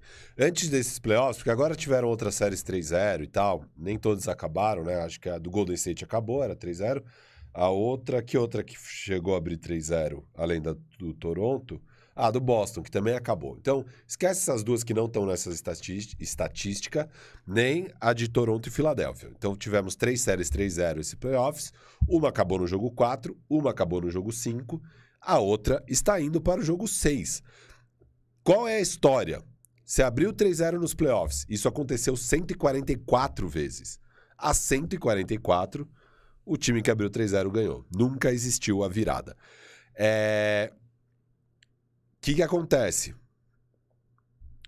E isso em todos os rounds. Já teve nas finais, final de conferência, semi, é, segundo round, primeiro round. Só não round, conta etcétera isso, Firu, que há, há um tempo, né? Vale lembrar que as séries de primeira rodada eram cinco jogos. Aí não, não, não, não, con não, não tá conta, contando. Né? Mas desde tá contando. que isso mudou, conta. Desde que mudou, conta, beleza. Aí, o que, que acontece? cento e quarenta e quatro. noventa terminaram no jogo quatro, varrida. Mais da metade acaba sendo varrida quando você abre três a zero. E das que sobraram, que são cinquenta e quatro, se eu tô fazendo a matemática correta, quarenta e uma terminam no jogo cinco. quatro a um. A varrida dos cavaleiros. Exato. E aí, então, o que que temos aqui? A gente já tá... Já estamos num cenário raríssimo. Raríssimo. Estamos aqui no cenário aonde treze séries de cento e quarenta e quatro foram para jogo seis. Isso aqui é menos de dez por cento, são nove por cento, acho, oito vírgula tantos por cento, que foram para um jogo seis. Então, assim, falar de raridade, aqui já estamos falando de raridade, são só treze séries que abriram três a zero e foram para o jogo seis. Então, o impossível já aconteceu. Não, não, calma, não, falando sério. Agora, o que eu digo, eu não me baseio mais agora nos números para falar que, puta, não dá para acontecer mesmo assim. Porque, não, é. porque a amostragem é muito pequena. Agora são só treze séries. Dessas treze séries, o que aconteceu? dez delas terminaram no jogo seis, que é o jogo de hoje à noite. E três séries ainda foram pro jogo sete. E, e nas três vezes, o time que abriu três a zero e deixou o outro time chegar no três a três, ganhou. E por incrível que pareça, por mais que o psicológico, provavelmente nesses casos já foram pro saco... Mas o, talvez o, seja o desgaste o é, do outro time, né? O que acontece é, o desgaste pra você correr atrás. O como num jogo de basquete, tudo tem que dar certo. Tudo tem que dar certo. E daí, dar tudo certo quatro jogos seguidos, não é fácil também. Então, imaginar que um time com Embiid não vai conseguir ganhar um jogo em quatro seguidos, é muito difícil. Mas o que eu digo é, é, é pra acontecer, então, algo que nunca aconteceu na história... Tem que ter... Eu tô gostando de onde você tá indo. Eu tô pra gostando. Acontecer algo que nunca aconteceu na história em cento e quarenta e quatro oportunidades, agora cento e quarenta e seis, né? cento e quarenta e seis com as duas que fecharam, essa é a cento e quarenta e sete. É... Tem que ser algo extraordinário. E eu acho que a gente tem indícios de que podemos sim estar vendo algo extraordinário. Para, para, para. Eu vou trazer um superchat. Talvez o algo extra o extraordinário esteja aqui nessa mensagem de Wilson Vitorino. Doc Rivers e Harden, naipe vovozona, vão entrar pra história. O Old B R tem razão, mas não tem mundial. Era aí que você ia chegar. O, o Wilson tava certo até a parte do mundial. Quer dizer, ele tá certo não, na parte do mundial. E não só também. isso, não só isso mesmo. Não é só questão do Doc Rivers e tal. O que que eu vejo aqui? E Harden vovozona. Essa é uma série, na verdade, na verdade... que era pra ser a clássica série. Time da casa abre dois a zero em casa. Time visitante, time sem mando de quadra, faz ajustes, ganha as duas em casa e os ajustes foram tão bons que o outro time não consegue ajustar, que aí ganha os outros dois também e vira o quatro a dois. Por que eu digo isso? Porque o Sixers deu um pau os dois primeiros jogos, deu um pau. Já no jogo três, com os ajustes... Aquele jogo, pelo amor de Deus... O Raptors perdeu. Toronto tinha que ter ganhado aquele jogo. Não foi o Sixers que ganhou, o Raptors foi, perdeu aquele perdeu jogo. Perdeu lance livre o, decisivo. O Atiu errou dois lances livres decisivos no, no, na, no tempo normal. E na prorrogação, eu, eu não lembro quem foi. Foi o Anunoby, hein? Moro tá monstro. Anunoby. Anunoby fez um de dois e aí deixou o jogo empatado pro Embiid meter aquela bola. E teve um surto de, daquela bola de uma marcação bizarra. E o Embiid com a mão machucada ah, não, não, não. Os conseguir cara, fazer aquela bola. O Nick bola. Nurse não botou um maluco na frente é, da, da reposição. Eu bizarro. acho que aquilo lá... Não é possível que o Nick Nurse chegou pra galera e falou não quero ninguém na frente da bola. Eu acho que alguém fritou. Esse pai não sabia quem é, era. Foi, foi muito foi esquisito. Bizarro. Aquele jogo era pra ter ganhado o Toronto. E aí a gente estaria o quê? Num três a dois... para Toronto, com possibilidade de fechar agora em Filadélfia. Eu, eu acho que esse era o cenário mais normal para a série. Que, aliás, era o meu palpite. Toronto em seis. Seria o mais normal. Não é o que aconteceu. O que aconteceu é... Filadélfia ganhou aquele jogo três, mas os ajustes de fato foram bons. E aí Toronto ganhou o jogo quatro e ganhou o jogo cinco na Filadélfia. E, e assim, eu quando eu tava vendo o jogo quatro, eu falei pro Cauê assim, tava, tava disputado, sei lá o quê. Eu, senti, eu fiquei pensando e falei, cara,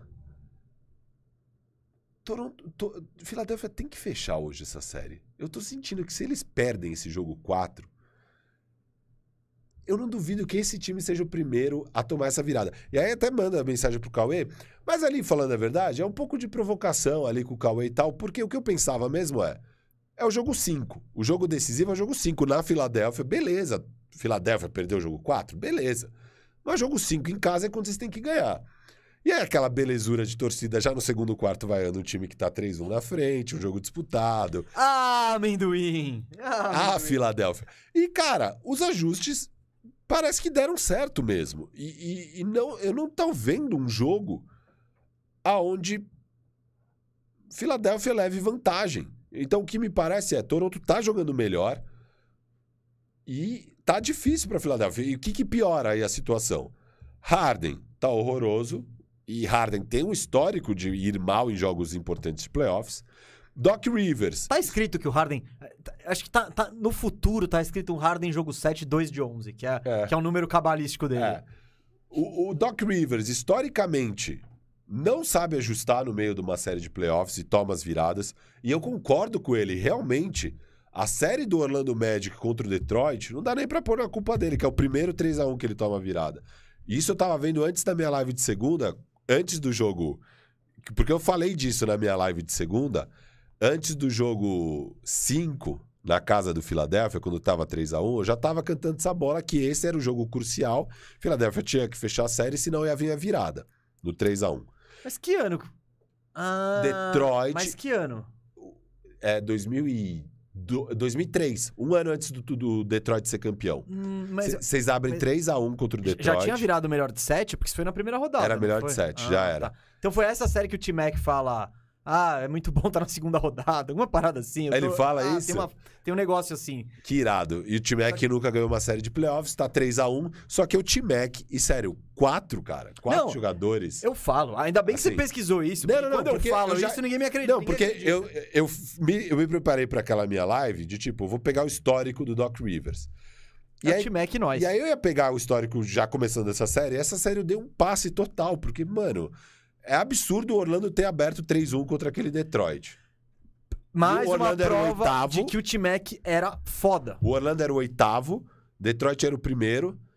E o Orlando consegue abrir o três a um, só que aí tá uma virada, três pau seguido. Sim, mas é porque aquele time... Mano, aquele time do Detroit era muito bom. Muito bom. Ainda era não o time, é o time foi... campeão. É mas, o, no é, ano seguinte eles foram campeão. É, é o time né? campeão sem o Rashid Wallace. Isso, que faz diferença. Não faz, mas, mas ainda é um time assim... Bom. É um time que, na final de conferência, tomou uma varrida do Nets. Então, é, assim... É o... Não, o Detroit, cara... Mas o Detroit, ele tem um negócio, eu não lembro exatamente o número, mas essa geração do Detroit foram sete anos seguidos de final de conferência. Isso. Então, é... Não, era um time forte.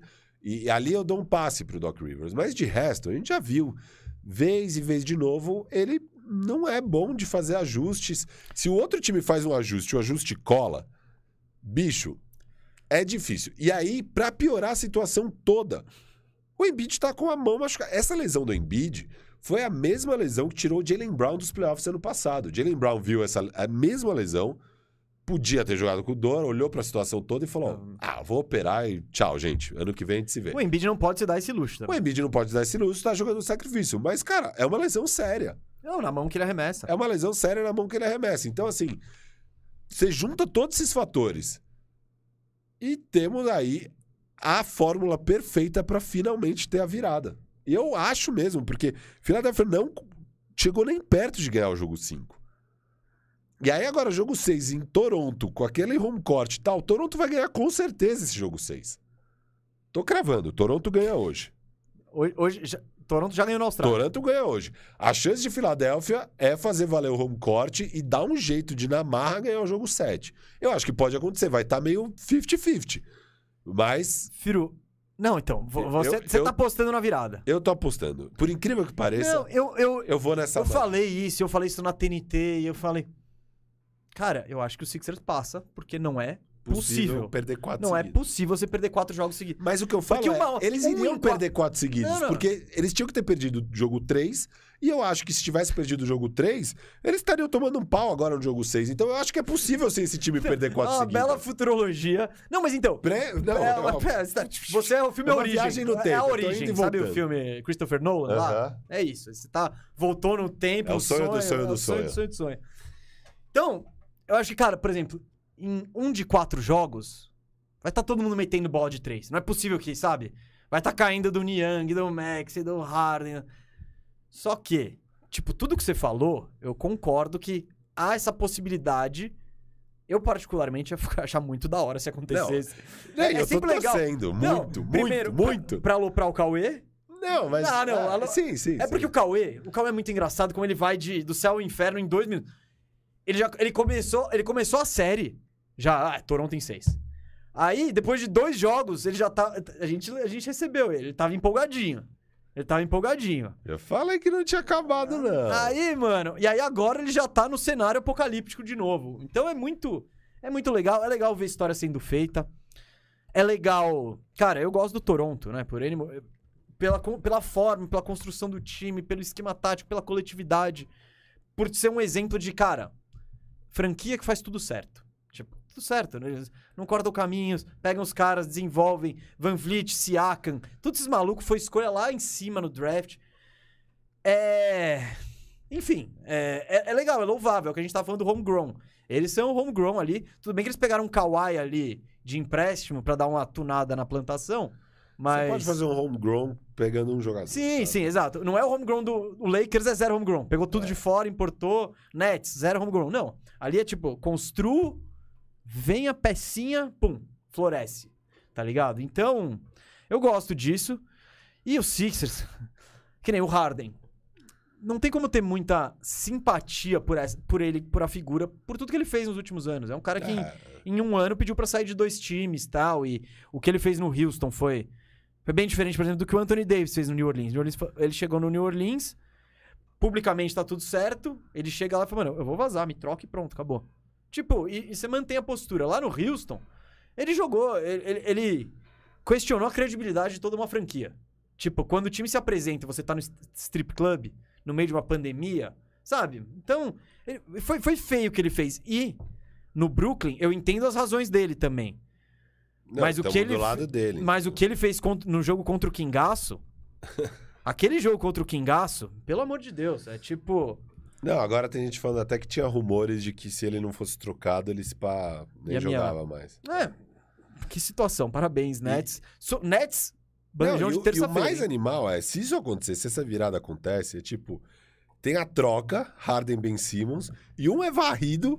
E o outro toma uma virada três a zero. Não, isso é, isso é... Eu não sei nem o que é pior. Eu acho que é pior é tomar virada do que ser varrido. Mas você tá em quadra, né? Você não tá vestido de Zoolander no...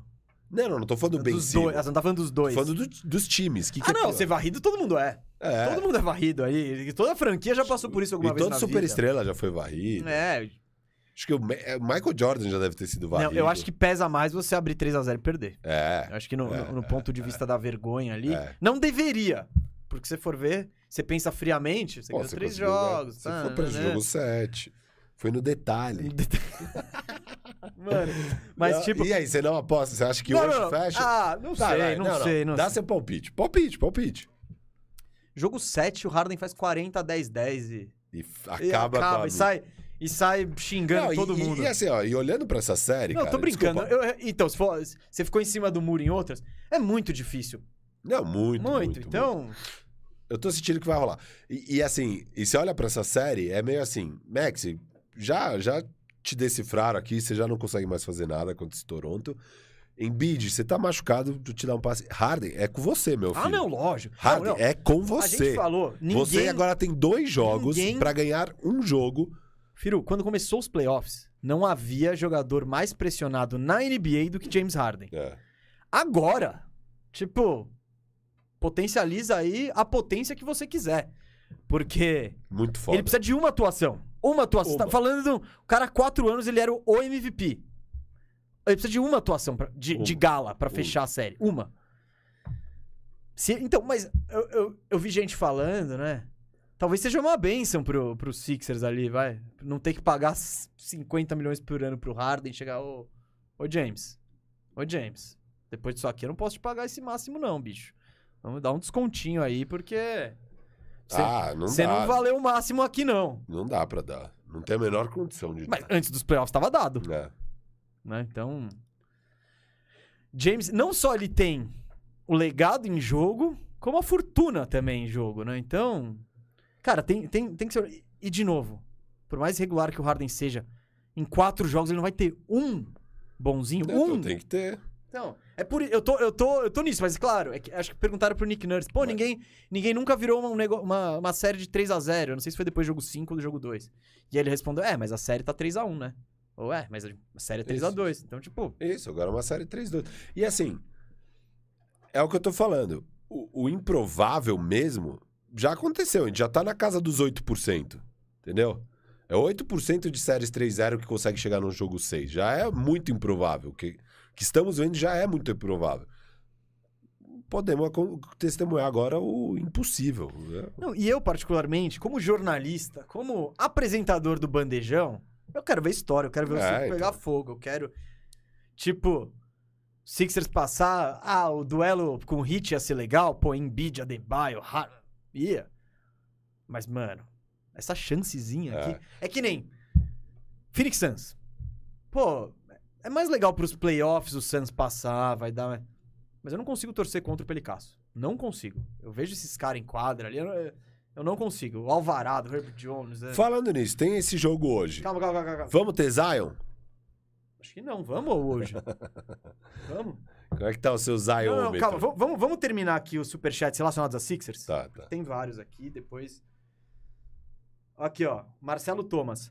Ou Tomás, não sei. Tirando a torcida dos Sixers, tá todo mundo torcendo pelo crime de Toronto. Doc vai fazer história mais uma vez. Go Heat. É isso, tá todo mundo querendo ver a história sendo feita, drama.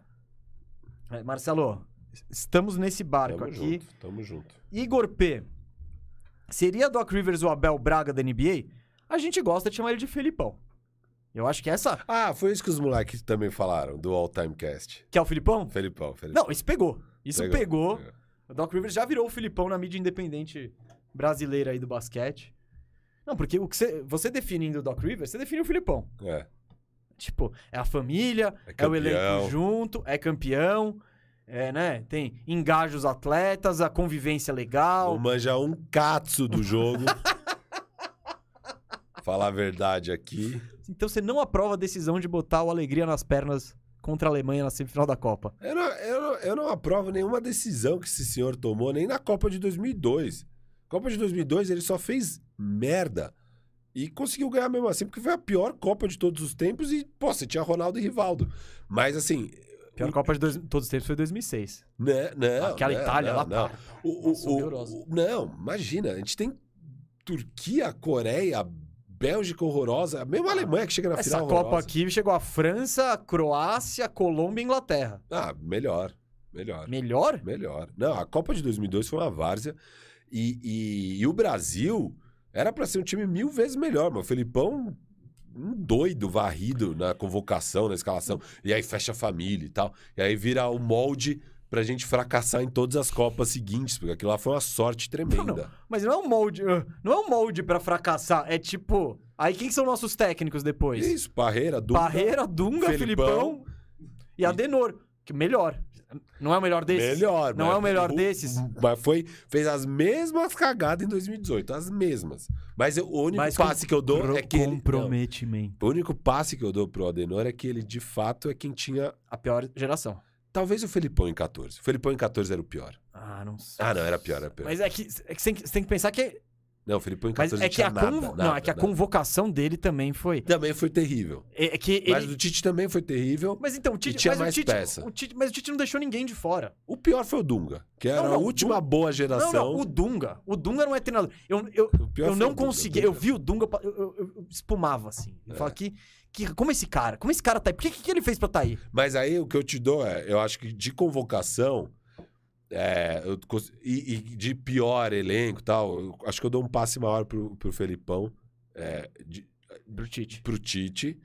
Pro Tite de convocação... Não, o erro do Tite foi os caras machucados. Isso. Ele levou os é, três caras... Porque ele fechou a família sim, um ano sim, antes. Sim. É a mesma coisa, todo, toda vez. O Felipão ele também... Falou, ele falou que esse ano ele não vai fechar, O Felipão hein? falou, fechei família em dois mil e treze, com a, ganhou a Copa das Confederações, sei lá o quê. Da hora, o Paulinho voando e tal. Chega na Copa, mano, o Paulinho já era... Sei lá, banco na Arábia, não sei o que que ele era. Já não era mais nada, já tava... Não, não tinha dado ele... certo no Tottenham lá, sei Isso, lá o que em dois mil e... Acho que em dois mil e treze ele vai pro Tottenham Isso, e já... tá voando, tá, daí não Eu acho que não, certo, ele tá no Tottenham. Ele... Eu acho que ele chega em dois mil e quatorze, depois ainda da temporada ruim do Tottenham. É. Isso. Acho que é isso. Só que é isso, mano. Você tem que ver quem é o cara. Ele não é mais o jogador de dois mil e treze.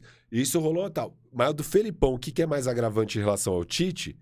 Essa decisão absurda... Da de... alegria nas pernas? Ah, mano. Não, eu, eu tenho certeza que no fundo da cabeça dele é ele tava pensando... Meu, ele ele é do Galo, mano. Ele conhece estádio. Não, é. O é, Mineirão, tipo, vai, virar Mineirão vai virar baixo. É, tipo... Vai virar baixo o Mineirão. E nessa época eu era colunista do Diário Catarinense, hein? Eu tinha minha coluna da Copa. E eu falei, o que, que tem que fazer? Reforça o meio campo. Óbvio. Porra, era mano. Era óbvio. Mano, não. Botou o Alegria nas Pernas. O Alegria nas Pernas tava marcando a linha lateral. Ele, é, tipo, ele, surreal. mano... Surreal. Tipo, encostadinho ali. Não. Surreal. É. Mas, mas, eu, eu, é o, mas o Felipão também, aí dando um desconto pra ele, pô, ele foi pra esse jogo sem Neymar e sem Thiago Silva. Porque... Não, não, não. Ó, esse Thiago Silva, é, eu tô bem? por aqui com ele há muito tempo. Eu tô por aqui com ele. Mas assim, não, pro Felipão dá pra dar um desconto. Mas, ele deve colocar o Dante. Então, não, Thiago Silva tinha chorado já nos pênaltis. Deixa o cara. Não, não, não, agora não. É. Roast do Thiago Silva. Tinha chorado nos pênaltis contra... E quando ele faz o pênalti contra o Palmeiras? Não, tô chegando, eu vou chegar ah, lá. Tá. Eu vou chegar lá. dois mil e quatorze, oitavas de final, ele chora nos pênaltis contra o Chile. É. Quartas de final, você lembra por que, que ele toma o cartão amarelo da suspensão? Putz, não. O goleiro vai dar um, uma reposição e ele entra ah, na frente, eu... toma uma bolada. Eu lembro. Então ele sai do sete a um por isso. Que idiota. Copa América do ano seguinte é contra o Paraguai que ele dá o... A mãozona. E, e o legal da carreira do Thiago Silva é ele usar essa mão imbecil como uma jogada de... Como tra jogada trademark. Trademark. Trademark dele. Não, porque ele fez isso. Contra o Palmeiras, eu falei, não, não é possível. O Palmeiras não chegou. O Palmeiras não chegou não, no gol. Não é, chegou no gol.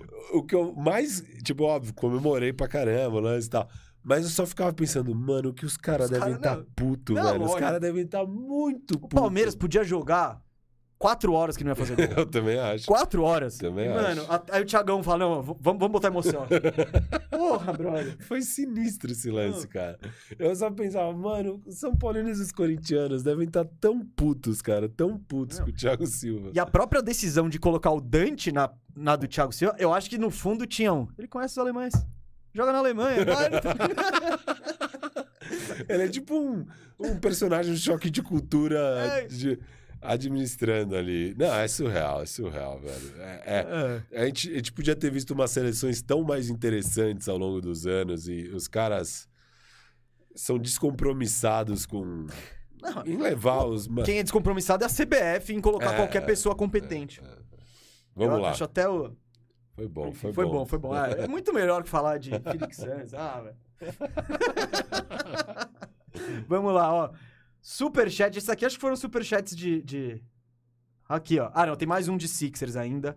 Se os Sixers perder... Uh, o André... Uh, desculpa, eu não ia falar o nome, hein? Então, o Igor foi, perguntou aí se o Doc é o Abel Braga da N B A. Aí a gente entrou nesses dez minutos maravilhosos aí de Filipão, Tite e Seleção Brasileira. E o André Miqueias pergun pergunta, se os Sixers perder, vocês acham que o Embidão pede pra sair? Não. Não. não. Eu acho que ele não tem muito esse perfil. Não, acho que... Cara... O Harden chegou no meio da temporada, o time obviamente ainda precisa de ajustes, é, por mais que passe essa série, não vai ser campeão e precisa de ajustes. Precisa fazer os ajustes pro ano que vem, é, de um time Harden e Embiid. O Harden precisa fazer uma pré-temporada forte, finalmente começar o ano em forma. E vamos ver, vamos ver o que vem aí. Mas eu acho que esse ano não era um... um... uma decisão do, do, do futuro desse elenco. Não é. Não era. Nunca foi. Eu acho que tá claro isso desde que... Desde o quinto jogo do Harden, que os três primeiros empolgou, aí a partir do quinto já dava pra ver que é. Não, esse time aí vai precisar... Vai precisar trabalhar bem na off-season. É, a boa notícia é que eles têm o Daryl Morey, que é um cara bem inventivo, ousado e que vai por pau. E que ama o Harden. É. Ele ama o Harden. Ama o Harden. Então, eu, eu, eu nem ouvi muito o que você falou aqui, porque eu fiquei entretido com o chat. Esses papos de futebol, eles dividem um pouco a galera, mas acho que a maioria curte. É. A maioria curte. Mas esse aqui, esse aqui mexeu aqui no, no, no, no, no chat. Desculpa, galera. Foram uns quinze minutos aqui. Quem que falou aqui? Ó? Os caras os cara pegam uma, uma curva no, no bagulho e vão. Curva... Isso que o Yuri não tá aqui, né? Porque o dia que o Yuri veio... É. A gente falou mais de farofa da G K do que de basquete. Nossa, foi... E é legal com o Yuri, né? Pô, demais. Ele traz esses assuntos, né? Demais. Mas apesar disso eu ainda gosto, e a galera acho que gosta também. Bom, gente, vamos, vamos, vamos, vamos terminar o superchat. Não, Phoenix não, não. e Pelicans. Não, não, só tem mais um superchat aqui. Vai, vai. Do Igor P, que quer saber. Bulls parece bom no papel, o que falta pra deslanchar? A gente fez um faxina firmeza. Chicago, tá, tá lá, lá, tá, tá disponível. Lá. lá na Firmeza Netros, na Twitch, escreve lá Firmeza com S de Firu e Mesa. É... A... Resumindo, o Bulls precisa de um elenco mais completo, né? Precisa de um ala de força, precisa de... Basicamente, você põe um ala de força decente nesse time e já dá pra começar a conversar. Daí em diante... Mas eu curti o que a gente fez no Bulls, hein? Eu curti, yeah. O Bulls ficou bom. Vai lá ver, por favor, aí, Igor. Dá essa moral. Bom, Firu, antes do Momento Descomplica, hein, galera? Ó, daqui a pouco tem Momento Descomplica pra gente tirar dúvidas da N B A. Pra gente tirar dúvidas da N B A ou do Filipão aí, se quiser, da... Tite, Adenor, mas Momento Descomplica, oferecido pelo Vinho vinte e dois, então, por favor, mandem aí, a gente vai fazer ao vivaço, pegar aqui as dúvidas da galera. Enquanto isso, vamos passar no pique, mas tão no pique, jogos de hoje aí, Firu, jogos de hoje. Phoenix e New Orleans, o que que você... Cara, vamos só exal... vamos exaltar o Michael Bridges? Vamos. Vamos. Cara, que jogo ele teve na partida número cinco? Eu até falei isso pra você, não sei se foi pra você pessoalmente ou se foi na live ontem no Faxina Firmeza. Ele terminou com quantos pontos, você lembra? trinta e dois? Sei lá.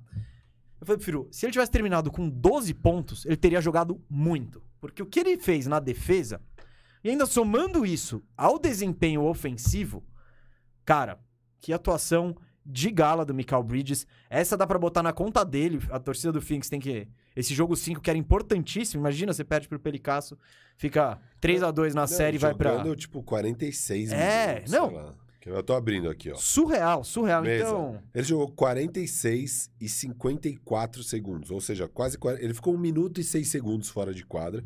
Foi trinta e um pontos, cinco rebotes, duas assistências, um roubo, quatro tocos. Fala o aproveitamento. setenta e um por cento Isso. de quadra, cem por cento da bola de três nas quatro tentativas, cem por cento da linha do lance livre nas três tentativas, um turnover. Um turnover. Atuação de gala, num Phoenix Suns que tava numa situação delicada contra esse Pelicasso. É. E esse Pelicasso, o que, que eu tenho a dizer? Esse é um time que criou um elenco, uma profundidade do dia pra noite. Bizarro. Você tem três novatos jogando, jogando grandes minutos, sendo que o, o mais hypado deles, o Trey Murphy, é o, é o, do, é, é o menos importante deles. Você tem o Herb Jones, uma escolha de segunda rodada, jogando isso trinta e cinco minutos, marcando todo mundo. Você tem o Alvarado, que nem foi escolhido no draft, tá aí azucrinando a vida do, do, do Chris Paul. Eu tenho um cover, hein? Alvarado é o Zach de la Rocha da N B A. Ah, é bom. É bom esse, hein? É bom, é esse bom. é bom. Esse Falou é bom. que ele parece o Valdívia, né? Ah, mas parece mais o Zach, hein? É, parece os dois, mas eu acho que o Zach é até mais. O, o, o Mesa. E, e, não, não, falando de elenco, cara, você pegar aqui... Não, e eu só ia terminar... Vai. Do can... Até o Canivete, que é um cara que a gente sempre fala, putz, não... é difícil Nunca contar tá saudável, com o Canivete. Né? Ele achou o papel dele ali. Tipo, grandão saindo do banco, joga na quatro, joga na cinco. Se precisar, ele fica. Se precisar que ele saia, ele sai. Então, do nada, esse claro time... Você, se precisar que marque dentro, ele marca dentro. Se precisar que marque fora, marca fora. Se precisar que ele ataque dentro... Se precisar... Não, é o famoso é o Giannis, canivete é o famoso Giannis, suíço. Do jeito que você tá falando. É o famoso canivete Não, suíço. Mas é o que eu, a gente tava fez essa analogia ontem na Firmeza. Ele é o canivete. Tipo... A faca? A faca não é aquela puta faca, mas é, ela corta ali. Corta. Né? Tipo... Tesoura? A tesourinha? A tesoura. Você não vai fazer um trabalho escolar com a tesourinha do canivete, mas... Precisa serrar alguma coisa? Tem uma, Tem uma serrinha. serrinha. É, não, serrinha. Vai, não vai serrar uma árvore. Não então o canivete ele faz tudo de forma aceitável, né?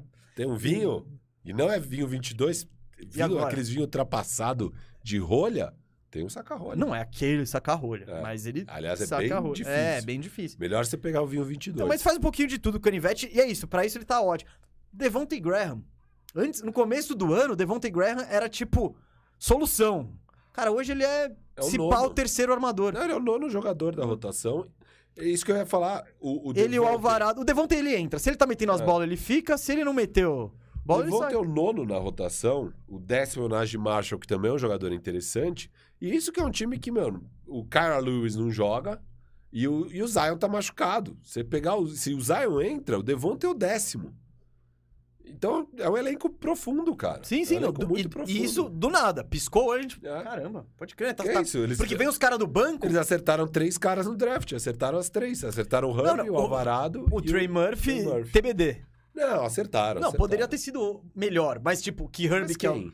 Que veio depois dele, que é melhor. Quer que eu abra aí? O Herbie. Não, sim, mas é. daí... Não, N B A... Tipo, vai, cinco picks depois. Não, não, não, não tô dizendo que foi horroroso, tal. Tá, eu sei, é... mas os cinco picks depois... Ó, teve o Garuba, se eu não me engano. Teve o... Aqui, ó. Trey, Trey Mann, Kai Jones, Jalen Johnson, Keon Johnson, Isaiah Jackson, Garuba, Josh Christopher, Quentin Grimes, Bones Highland, Cam ah. Thomas, Jayden Springer, Deron Sharps e Chaldam. Tá, tá ok, vai. Tem nada demais. Não, não... Trey Mann, talvez, mas assim... Não... E é cedo pra gente dizer é. isso, a gente vai ver no futuro, tá? Eu acho que o Trey Inclusive, Murphy o próprio Trey Murphy também. Não, tá. E é isso, mas assim, independente se foi o melhor pick ou não, mas é um cara que consegue jogar. Que ele tá jogando. Isso. Ele tá jogando. Então, você achou três caras no draft.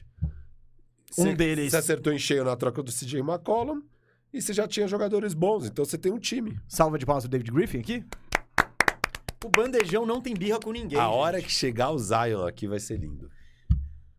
Eu não, eu não vou trazer aquele assunto agora. Mas tá muito tarde tá. pra gente falar disso. Muito tarde. Mas hoje eu imagino que o Phoenix feche aí a série. Eu aposto é. numa vitória de Phoenix. Cara, eu acho que vai pro jogo sete. Então, o jogo, então, o jogo cinco, Phoenix ganhou por causa do Mikal Bridges. Sem esse Mikal Bridges. E, e é muito louco, né? É, a gente, não, vamos ver se isso foi o ponto fora da curva ou se... Não, foi a... você não espera dois jogos seguidos assim do Mikal. Mas ao mesmo tempo... Então, ao mesmo tempo, cara, ele, ele é ofensivamente... O mestre do corte. Ah, ele é muito... Muito bom, com essa envergadura gigante. Então ele pega a bola, você vê, ele já tá na bandeja ali. Cara, metendo bola de três assim, metendo mid-range, ganhando bagagem, experiência. Eu não sei, cara. Eu, eu curti muito. E é isso, ele, ele fez o Suns não sentir falta do Devin Booker. É. E foi impressionante. E o Pelicasso, eu tô pelicanizado, hein? Eu tô pelicanizado, eu quero... Eu não consigo olhar, ver o Alvarado, o Herbinho ali e não torcer pros caras. É. Então... Mas é isso, é o que eu disse antes. Pra competitividade dele. É que nem a Champions League agora. Eu tô vendo Liverpool e Villarreal.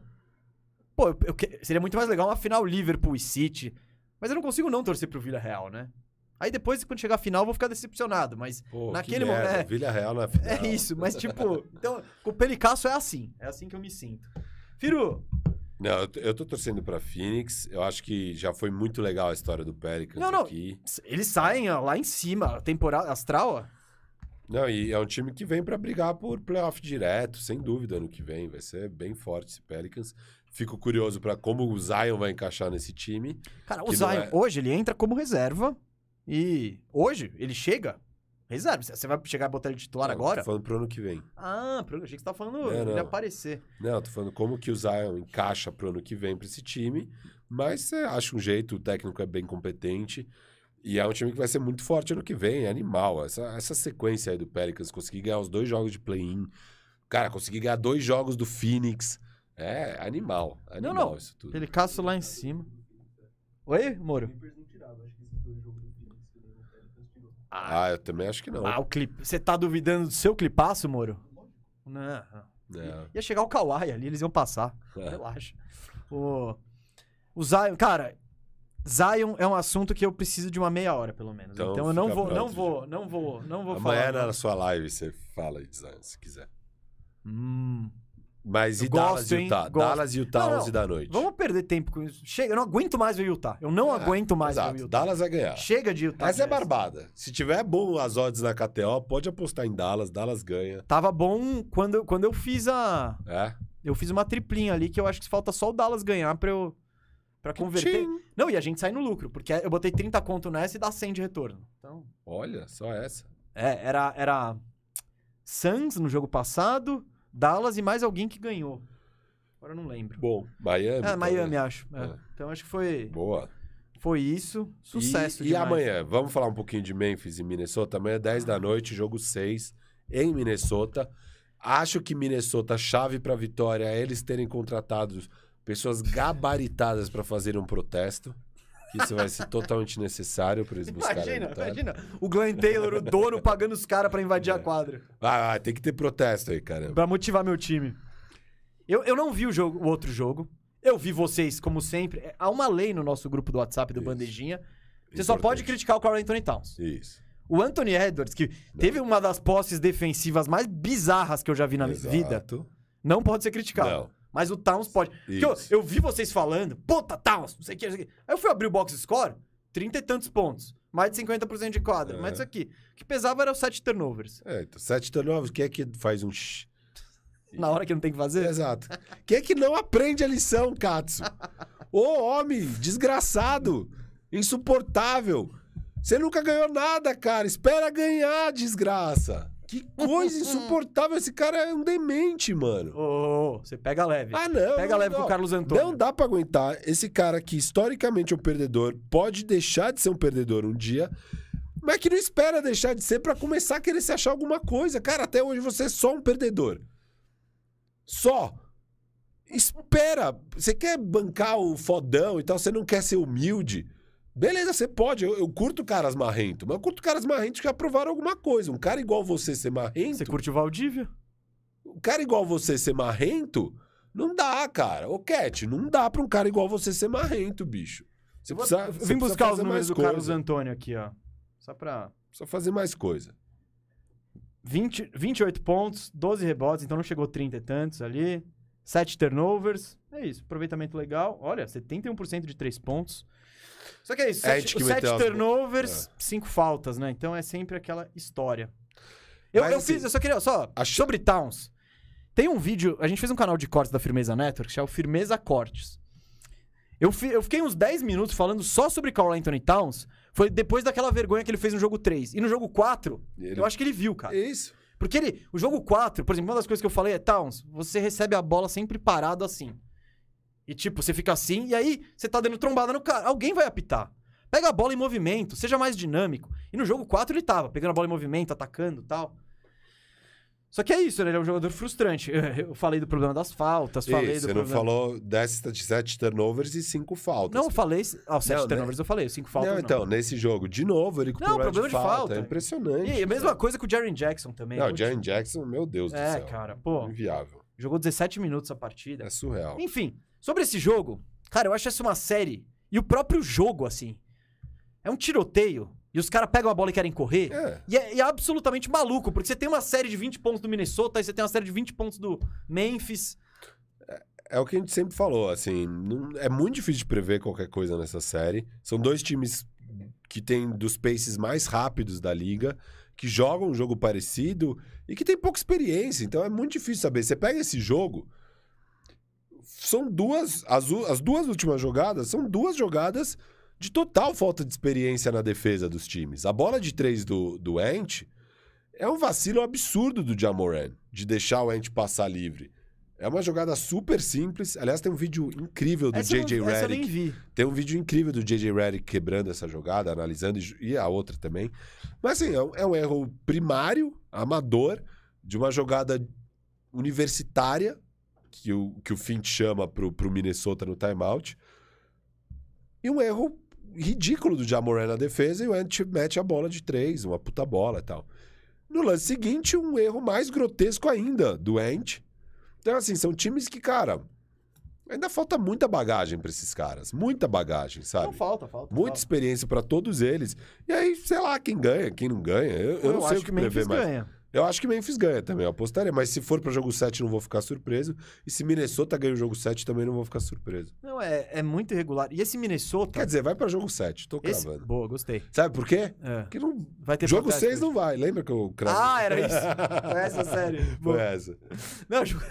falei, falei. Não tem, não tem. São Caralho. dois jogos sete agora. Esse foi um dos grandes momentos da história de cem programas do Bandejão. São dois foi jogos esse. sete, dois jogos sete. Foi esse, o Firu cravando...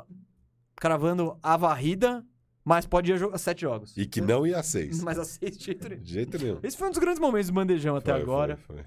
É, tem gente aqui, o, o, o Cadu Camargo, ele tá querendo saber, pô, falem, pelo, falem desse prêmio do Ja Morant e quanto foi, isso foi errado, do Most Improved Player.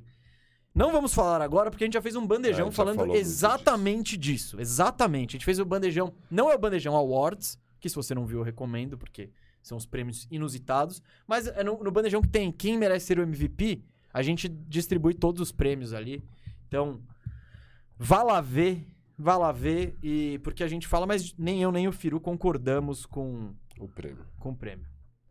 É, tem mais alguma coisa? Mais alguma série? Mais alguma... Tem momentos complicados, galera.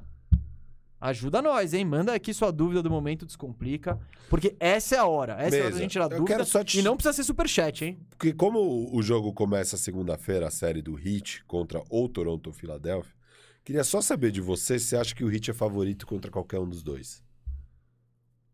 Eu acho que sim. Tá, eu também acho. Mas... Não, não, não. Não é... É. Absor... Eu não tô... Em... Não tô eu cravando. Não, tô... não e eu não tô... Nem falando a, que o Heat vai passar. Apaixonado com o que eu vi do Heat. Ah, eu acho que a gente viu... Principalmente no jogo que eu... Essa quinta-feira que eu comentei... Essa terça-feira que eu comentei o jogo que fechou a série, né? Ah, eu... Você via todos os problemas do Hawks. Pra é. mim, eu terminei a transmissão falando... Porque você não assistiu esse jogo, mas... O Hawks tava três pontos atrás. Eles tiveram dois fundo bola seguidos...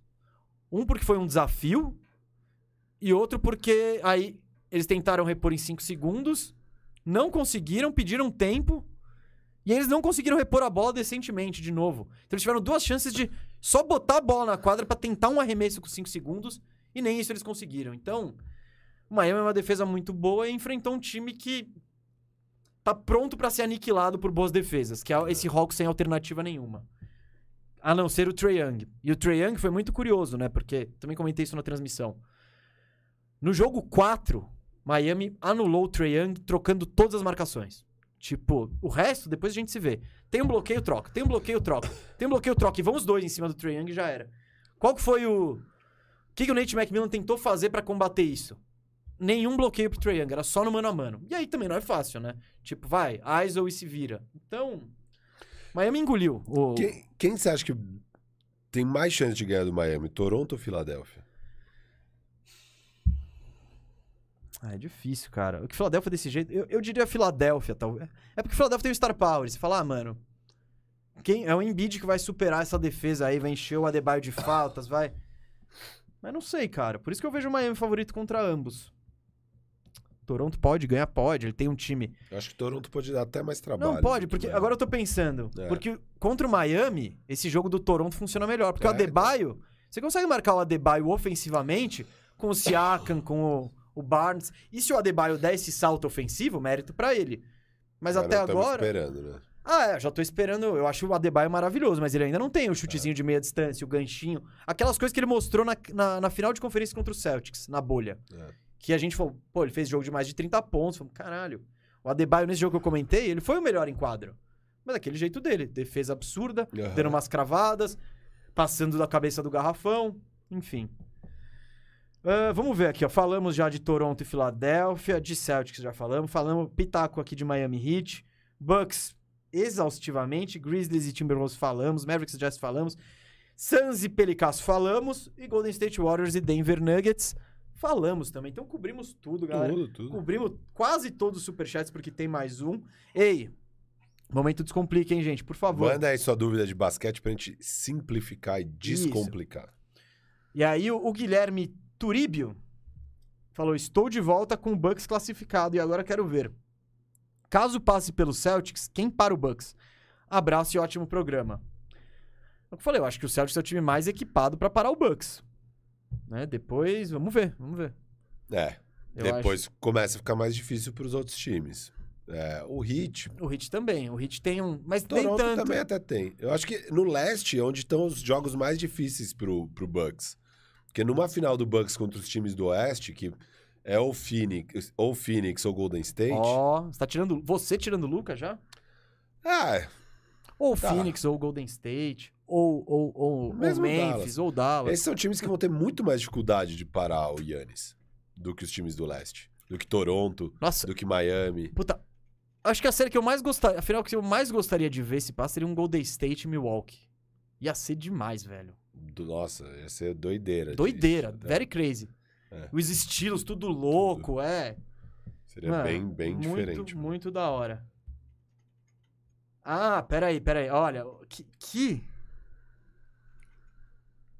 Ah, tá. Gostei, hein? Esse Moro é um monstro sagrado aqui na produção. Enquanto a gente responde aqui, ele pegou um momento descomplica maravilhoso pra gente. Ó, oh, então, Moro. É o gancho pra gente falar aí. Põe na tela, Moro. Põe na tela pra gente falar do Vinho vinte e dois aí, que é o patrocinador do Bandejão. Tá aqui conosco. E o Vinho vinte e dois tem uma proposta até parecida com a nossa, que é descomplicar a sua relação com o vinho, né, Firu?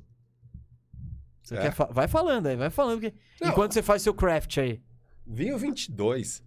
É... vinte e dois em homenagem à Semana de Arte Moderna de mil novecentos e vinte e dois, que foi um evento que veio para descomplicar a relação das pessoas com a arte. Na época, a arte parecia que era algo muito erudito. Só das elites. Só pra elite. É, ah, não é pra mim, eu não entendo nada disso. E não, eles quiseram mostrar que não, cara, a arte é pra todo mundo. Você, você consegue... Pode fazer, pode consumir, pode... Exato, a arte exato. Tá aí. E, e... Igual a Semana de Arte Moderna fez com a arte um século atrás, o Vinho vinte e dois está fazendo com o vinho, porque você não precisa ser um connoisseur, você não Gostei. precisa ser um sommelier, você...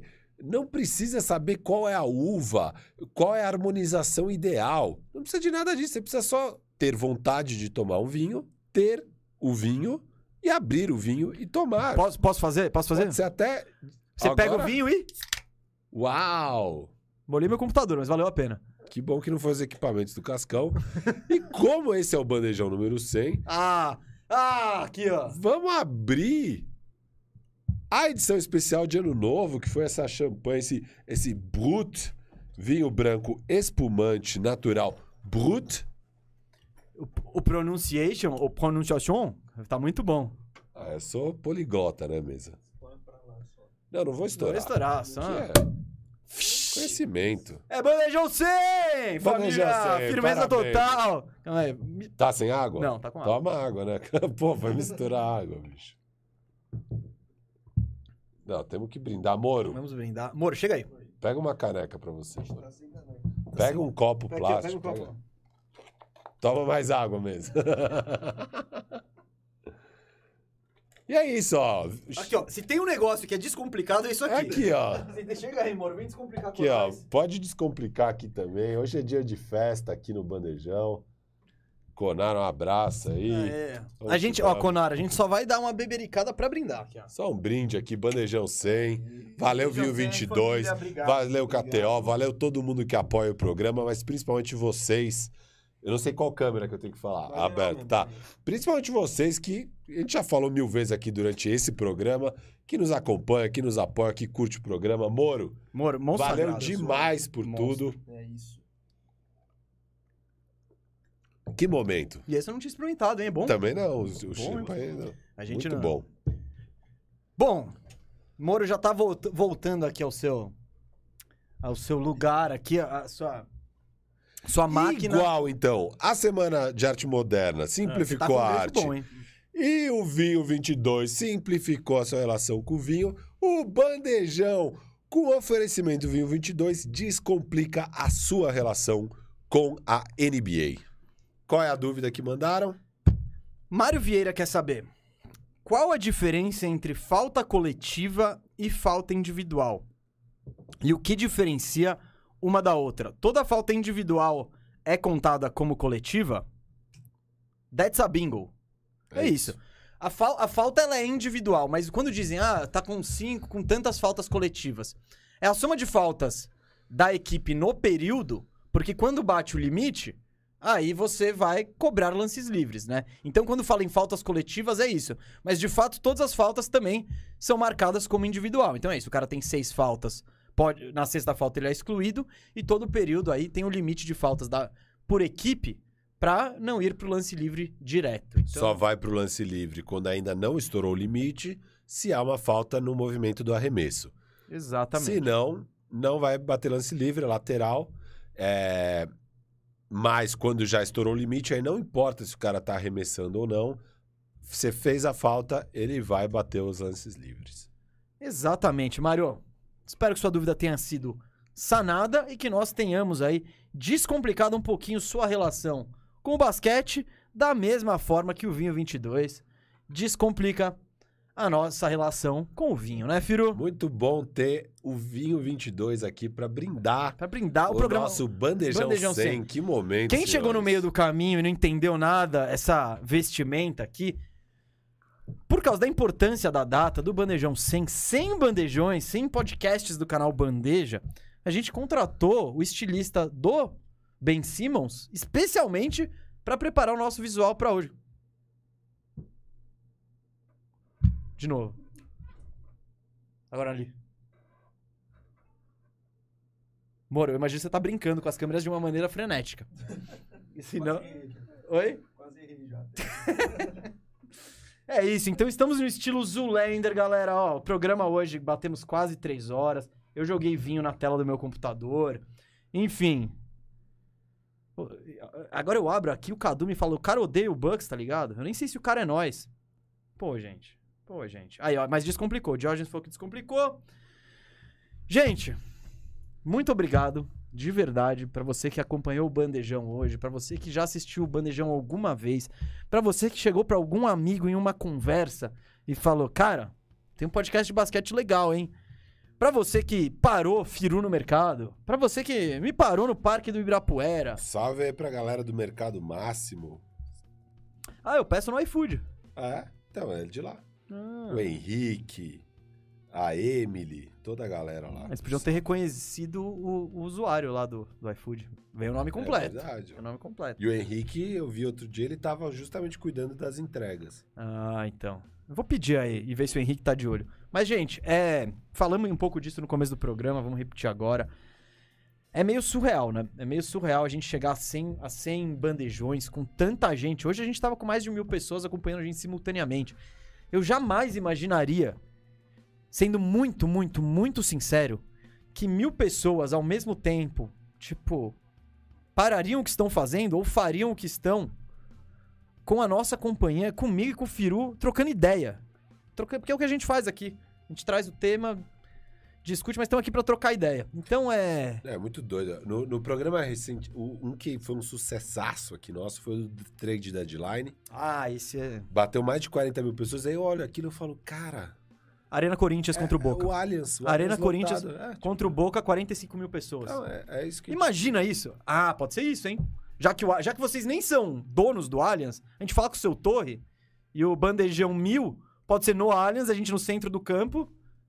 E aí o Palmeiras vai jogar em Barueri. Daqui dezoito anos. Daqui dezoito anos. Ainda, ainda, ainda é. Ainda é. Ainda é, ainda é. Vai estar tá no final. Mas ainda, então, ainda aí que o seu Torre vai estar é. tá alugando pelo que for, tá ligado? Vai faltar uns quatro anos pra acabar o arrendamento.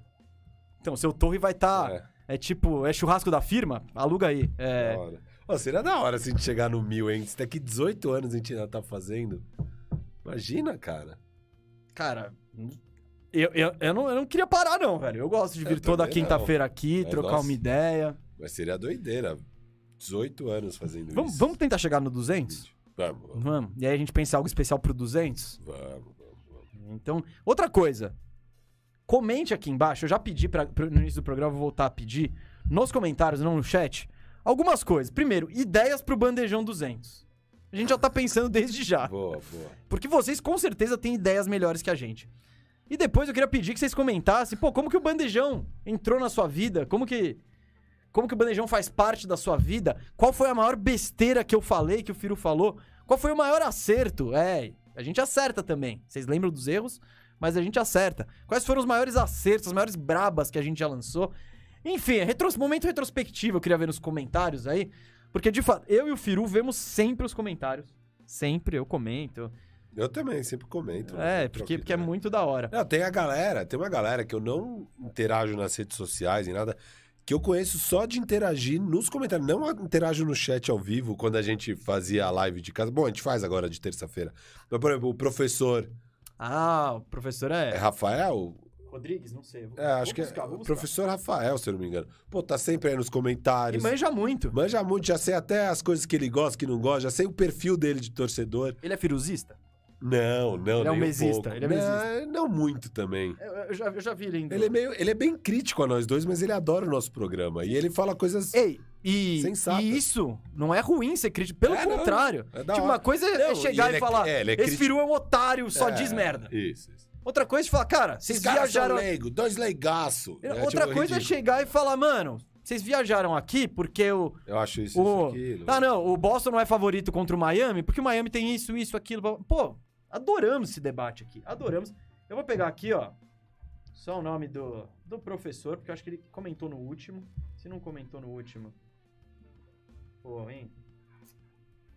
Desculpa, gente. Que, que quebra isso? Quebrei, quebrei. No, mas no último vídeo ele não comentou. Ah, é, eu acho que é Rafael. É, é que eu, eu chamo ele de prof, então eu vejo lá professor e um monte de coisa, eu só, eu só já sei que é ele. Eu acho que é Rafael também, o professor. Será que não é Rafael? Professor? Bom, por favor, comente nesse vídeo se você está vendo. É, o aí. Prof, comenta aí. Eu curto seus comentários, é. Curto que você discorda pra caramba. Ele é, ele é um saudosista dos anos noventa. Eu... Ah, você sente isso? Isso, isso, isso. Sente. Mas ele... Todo mundo é amiguinho aí. É, não, mas ele manja, é bem da hora os comentários dele. Eu acho que, no geral, ele concorda mais com você do que comigo. É um cara sensato. E ele fica em choque, às vezes, que você viaja forte e ele fala, pô, Mesa. Nessa você viajou. É, é, ele fica tipo, pô, Mesa, aí não dá pra eu concordar com você. Sei lá o quê. Acho que o pessoal espera isso mais de você do que de mim. Não sei. Depende das pessoas. Os firuzistas não, né? Os, os firuzistas... firuzistas esperam hot takes todos os dias, é. Notícias em primeira mão, enfim. Por essas e outras que eu tirei esse cara da sarjeta, gente. Boa. Vamos lá, último superchat. A gente Tem não mais... vai sair daqui nunca. Não, eu...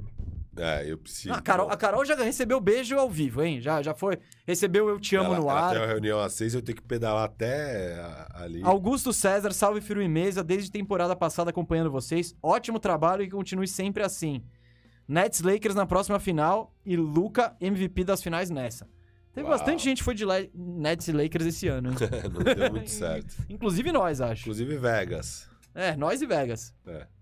Mas é isso, a gente acerta, a gente erra, mas o importante é a gente tá aqui pra trocar ideia de basquete, com bom humor, com descontração, com alguns off-topics, né, que a gente dá uma saída. Mas é isso. É isso.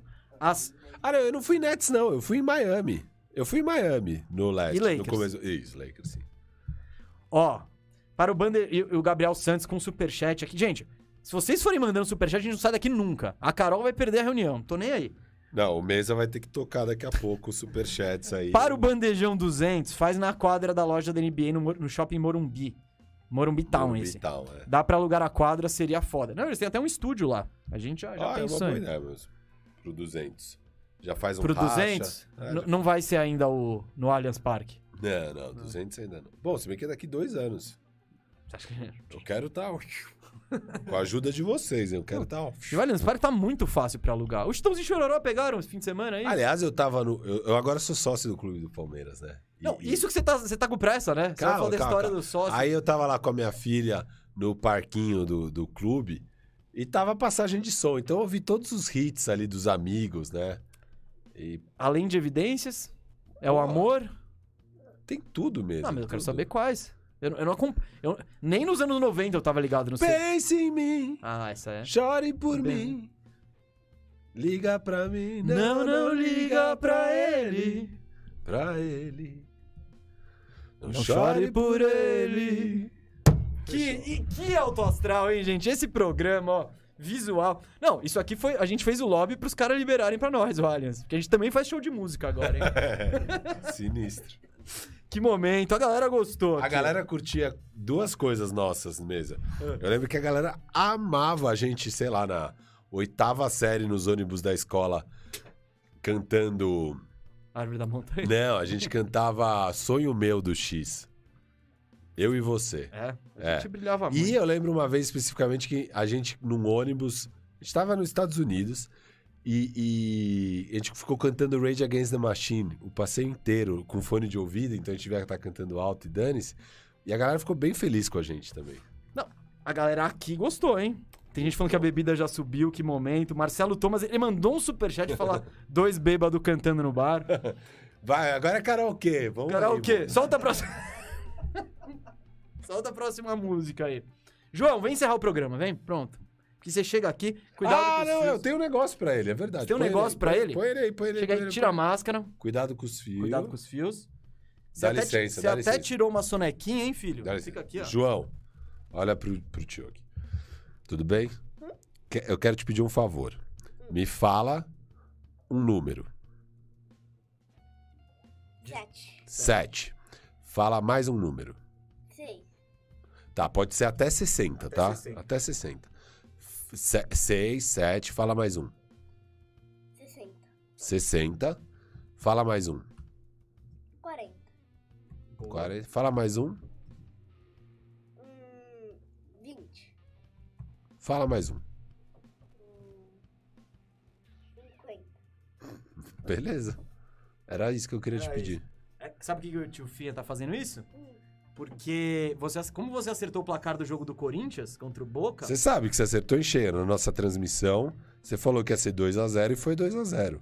E o pessoal tá te elogiando. É. Tá a internet brasileira inteira falando o João sabe das coisas, o cara é um profeta. E aí agora a gente vai ver se com esses números você acerta na loteria. É, é, é o acumulado, gente. Ó, se você, se você apostar isso aí e ganhar, eu espero um percentual. Eu não, o João espera um percentual, viu? Não, e eu vou, eu vou também, colocar, também. Eu vou fazer você minha fase. Vou, eu dou metade pro João. Não, eu pago metade do bilhete. Ah, pronto, a gente racha. A gente racha. A gente Com racha. tudo, tudo Como a gente tudo, racha. É, exato. Bora. João, só pra terminar, sem bandejões, o que, que você acha disso? Bem legal. Bem legal? Uhum. Mesmo quando você fica aí quietinho esperando? Sim. Sim, você curte o programa? Uhum. Então manda um abraço, manda um abraço pra toda a galera olhando na câmera do meio.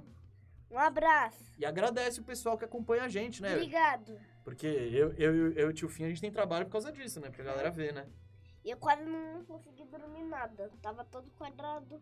Tava todo Ixi, quadrado. É. Ô, Cascão, vamos investir numa cama pros convidados aqui, é, Cascão. Um, um colchãozinho de yoga. Qualquer coisa. É, colchonetezinho. Isso, isso. Gente, olha pra lá pra gente terminar o programa, filho. Muito, muito, muito obrigado pra você que acompanhou o Bandejão cem, que você que acompanhou os outros bandejões, pra você que comenta, pra você que só clica, dá, deixa like, enfim. Sem você, a gente não teria chegado aqui no Bandejão cem. Então, é uma alegria e uma emoção muito grande pra nós dois. Obrigado aí do fundo do coração. Não obrigado. Teria Bandejão sem você. Olha, ele é muito bom nisso, ele é muito bom. Queria agradecer Quase também... Quase um carpinejar. Vamos agradecer também, né? Eu acho que é muito importante agradecer o Moro, que cuida das Monstro imagens. Monstro sagrado, que arruma, arruma toda, todo o estúdio. Hoje ele chegou aqui, deu uma geral monstra no estúdio. Lenda. Agradecer o Murilo e o Pacheco aí, que nos deram Monstro essa chance. Sagrado. Agradecer toda a equipe do Bandeja aí, que tá no backstage Carol, fazendo as coisas Rebeca, acontecerem. Carol, Rebeca, o, o Piton. Piton. O Guto, o Guto que, que era o, o era, Moro antes do Moro. Era o Moro antes do Moro. Enfim, e se a gente esqueceu alguém? Esquecemos alguém? Acho que não, né? De bandejão não, mas tem a galera também. Tem o... o Renan, Isso, o Renan. Exato, Renan, Renan, Renan. Que agora é, é, é o novo Bandeja, mesa. Enfim. Gente, muito obrigado aí e valeu. Tudo que a gente mais espera é chegar no bandejão duzentos, trezentos, quatrocentos, quinhentos, mil. Até no mil, quando a Tereza estiver na faculdade, o João estiver... O que, que você vai estar tá fazendo com trinta anos, você acha? Gol da final da Champions. Eu acho que eu vou estar tá jogando futebol. É isso? Então, eu espero também. Com a camisa do Coringão ou com a camisa do Manchester United? Não sei. Não sei. Eu espero os dois.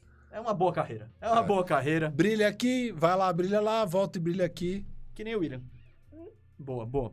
Nos moldes, gente... Muito obrigado, filho. Tem que sair de bike aqui também. Fala. Pai, Oi. Eu, eu quero o Corinthians, depois do Manchester e depois voltar pro Corinthians. Achei que ele ia falar depois ir pro Palmeiras. Pra encerrar. É claro que não. Ah, não. Eu senti uma pontinha aí. Você tem vontade de jogar no, no Palmeiras? Não. não. Boa, João. Boa. Boa.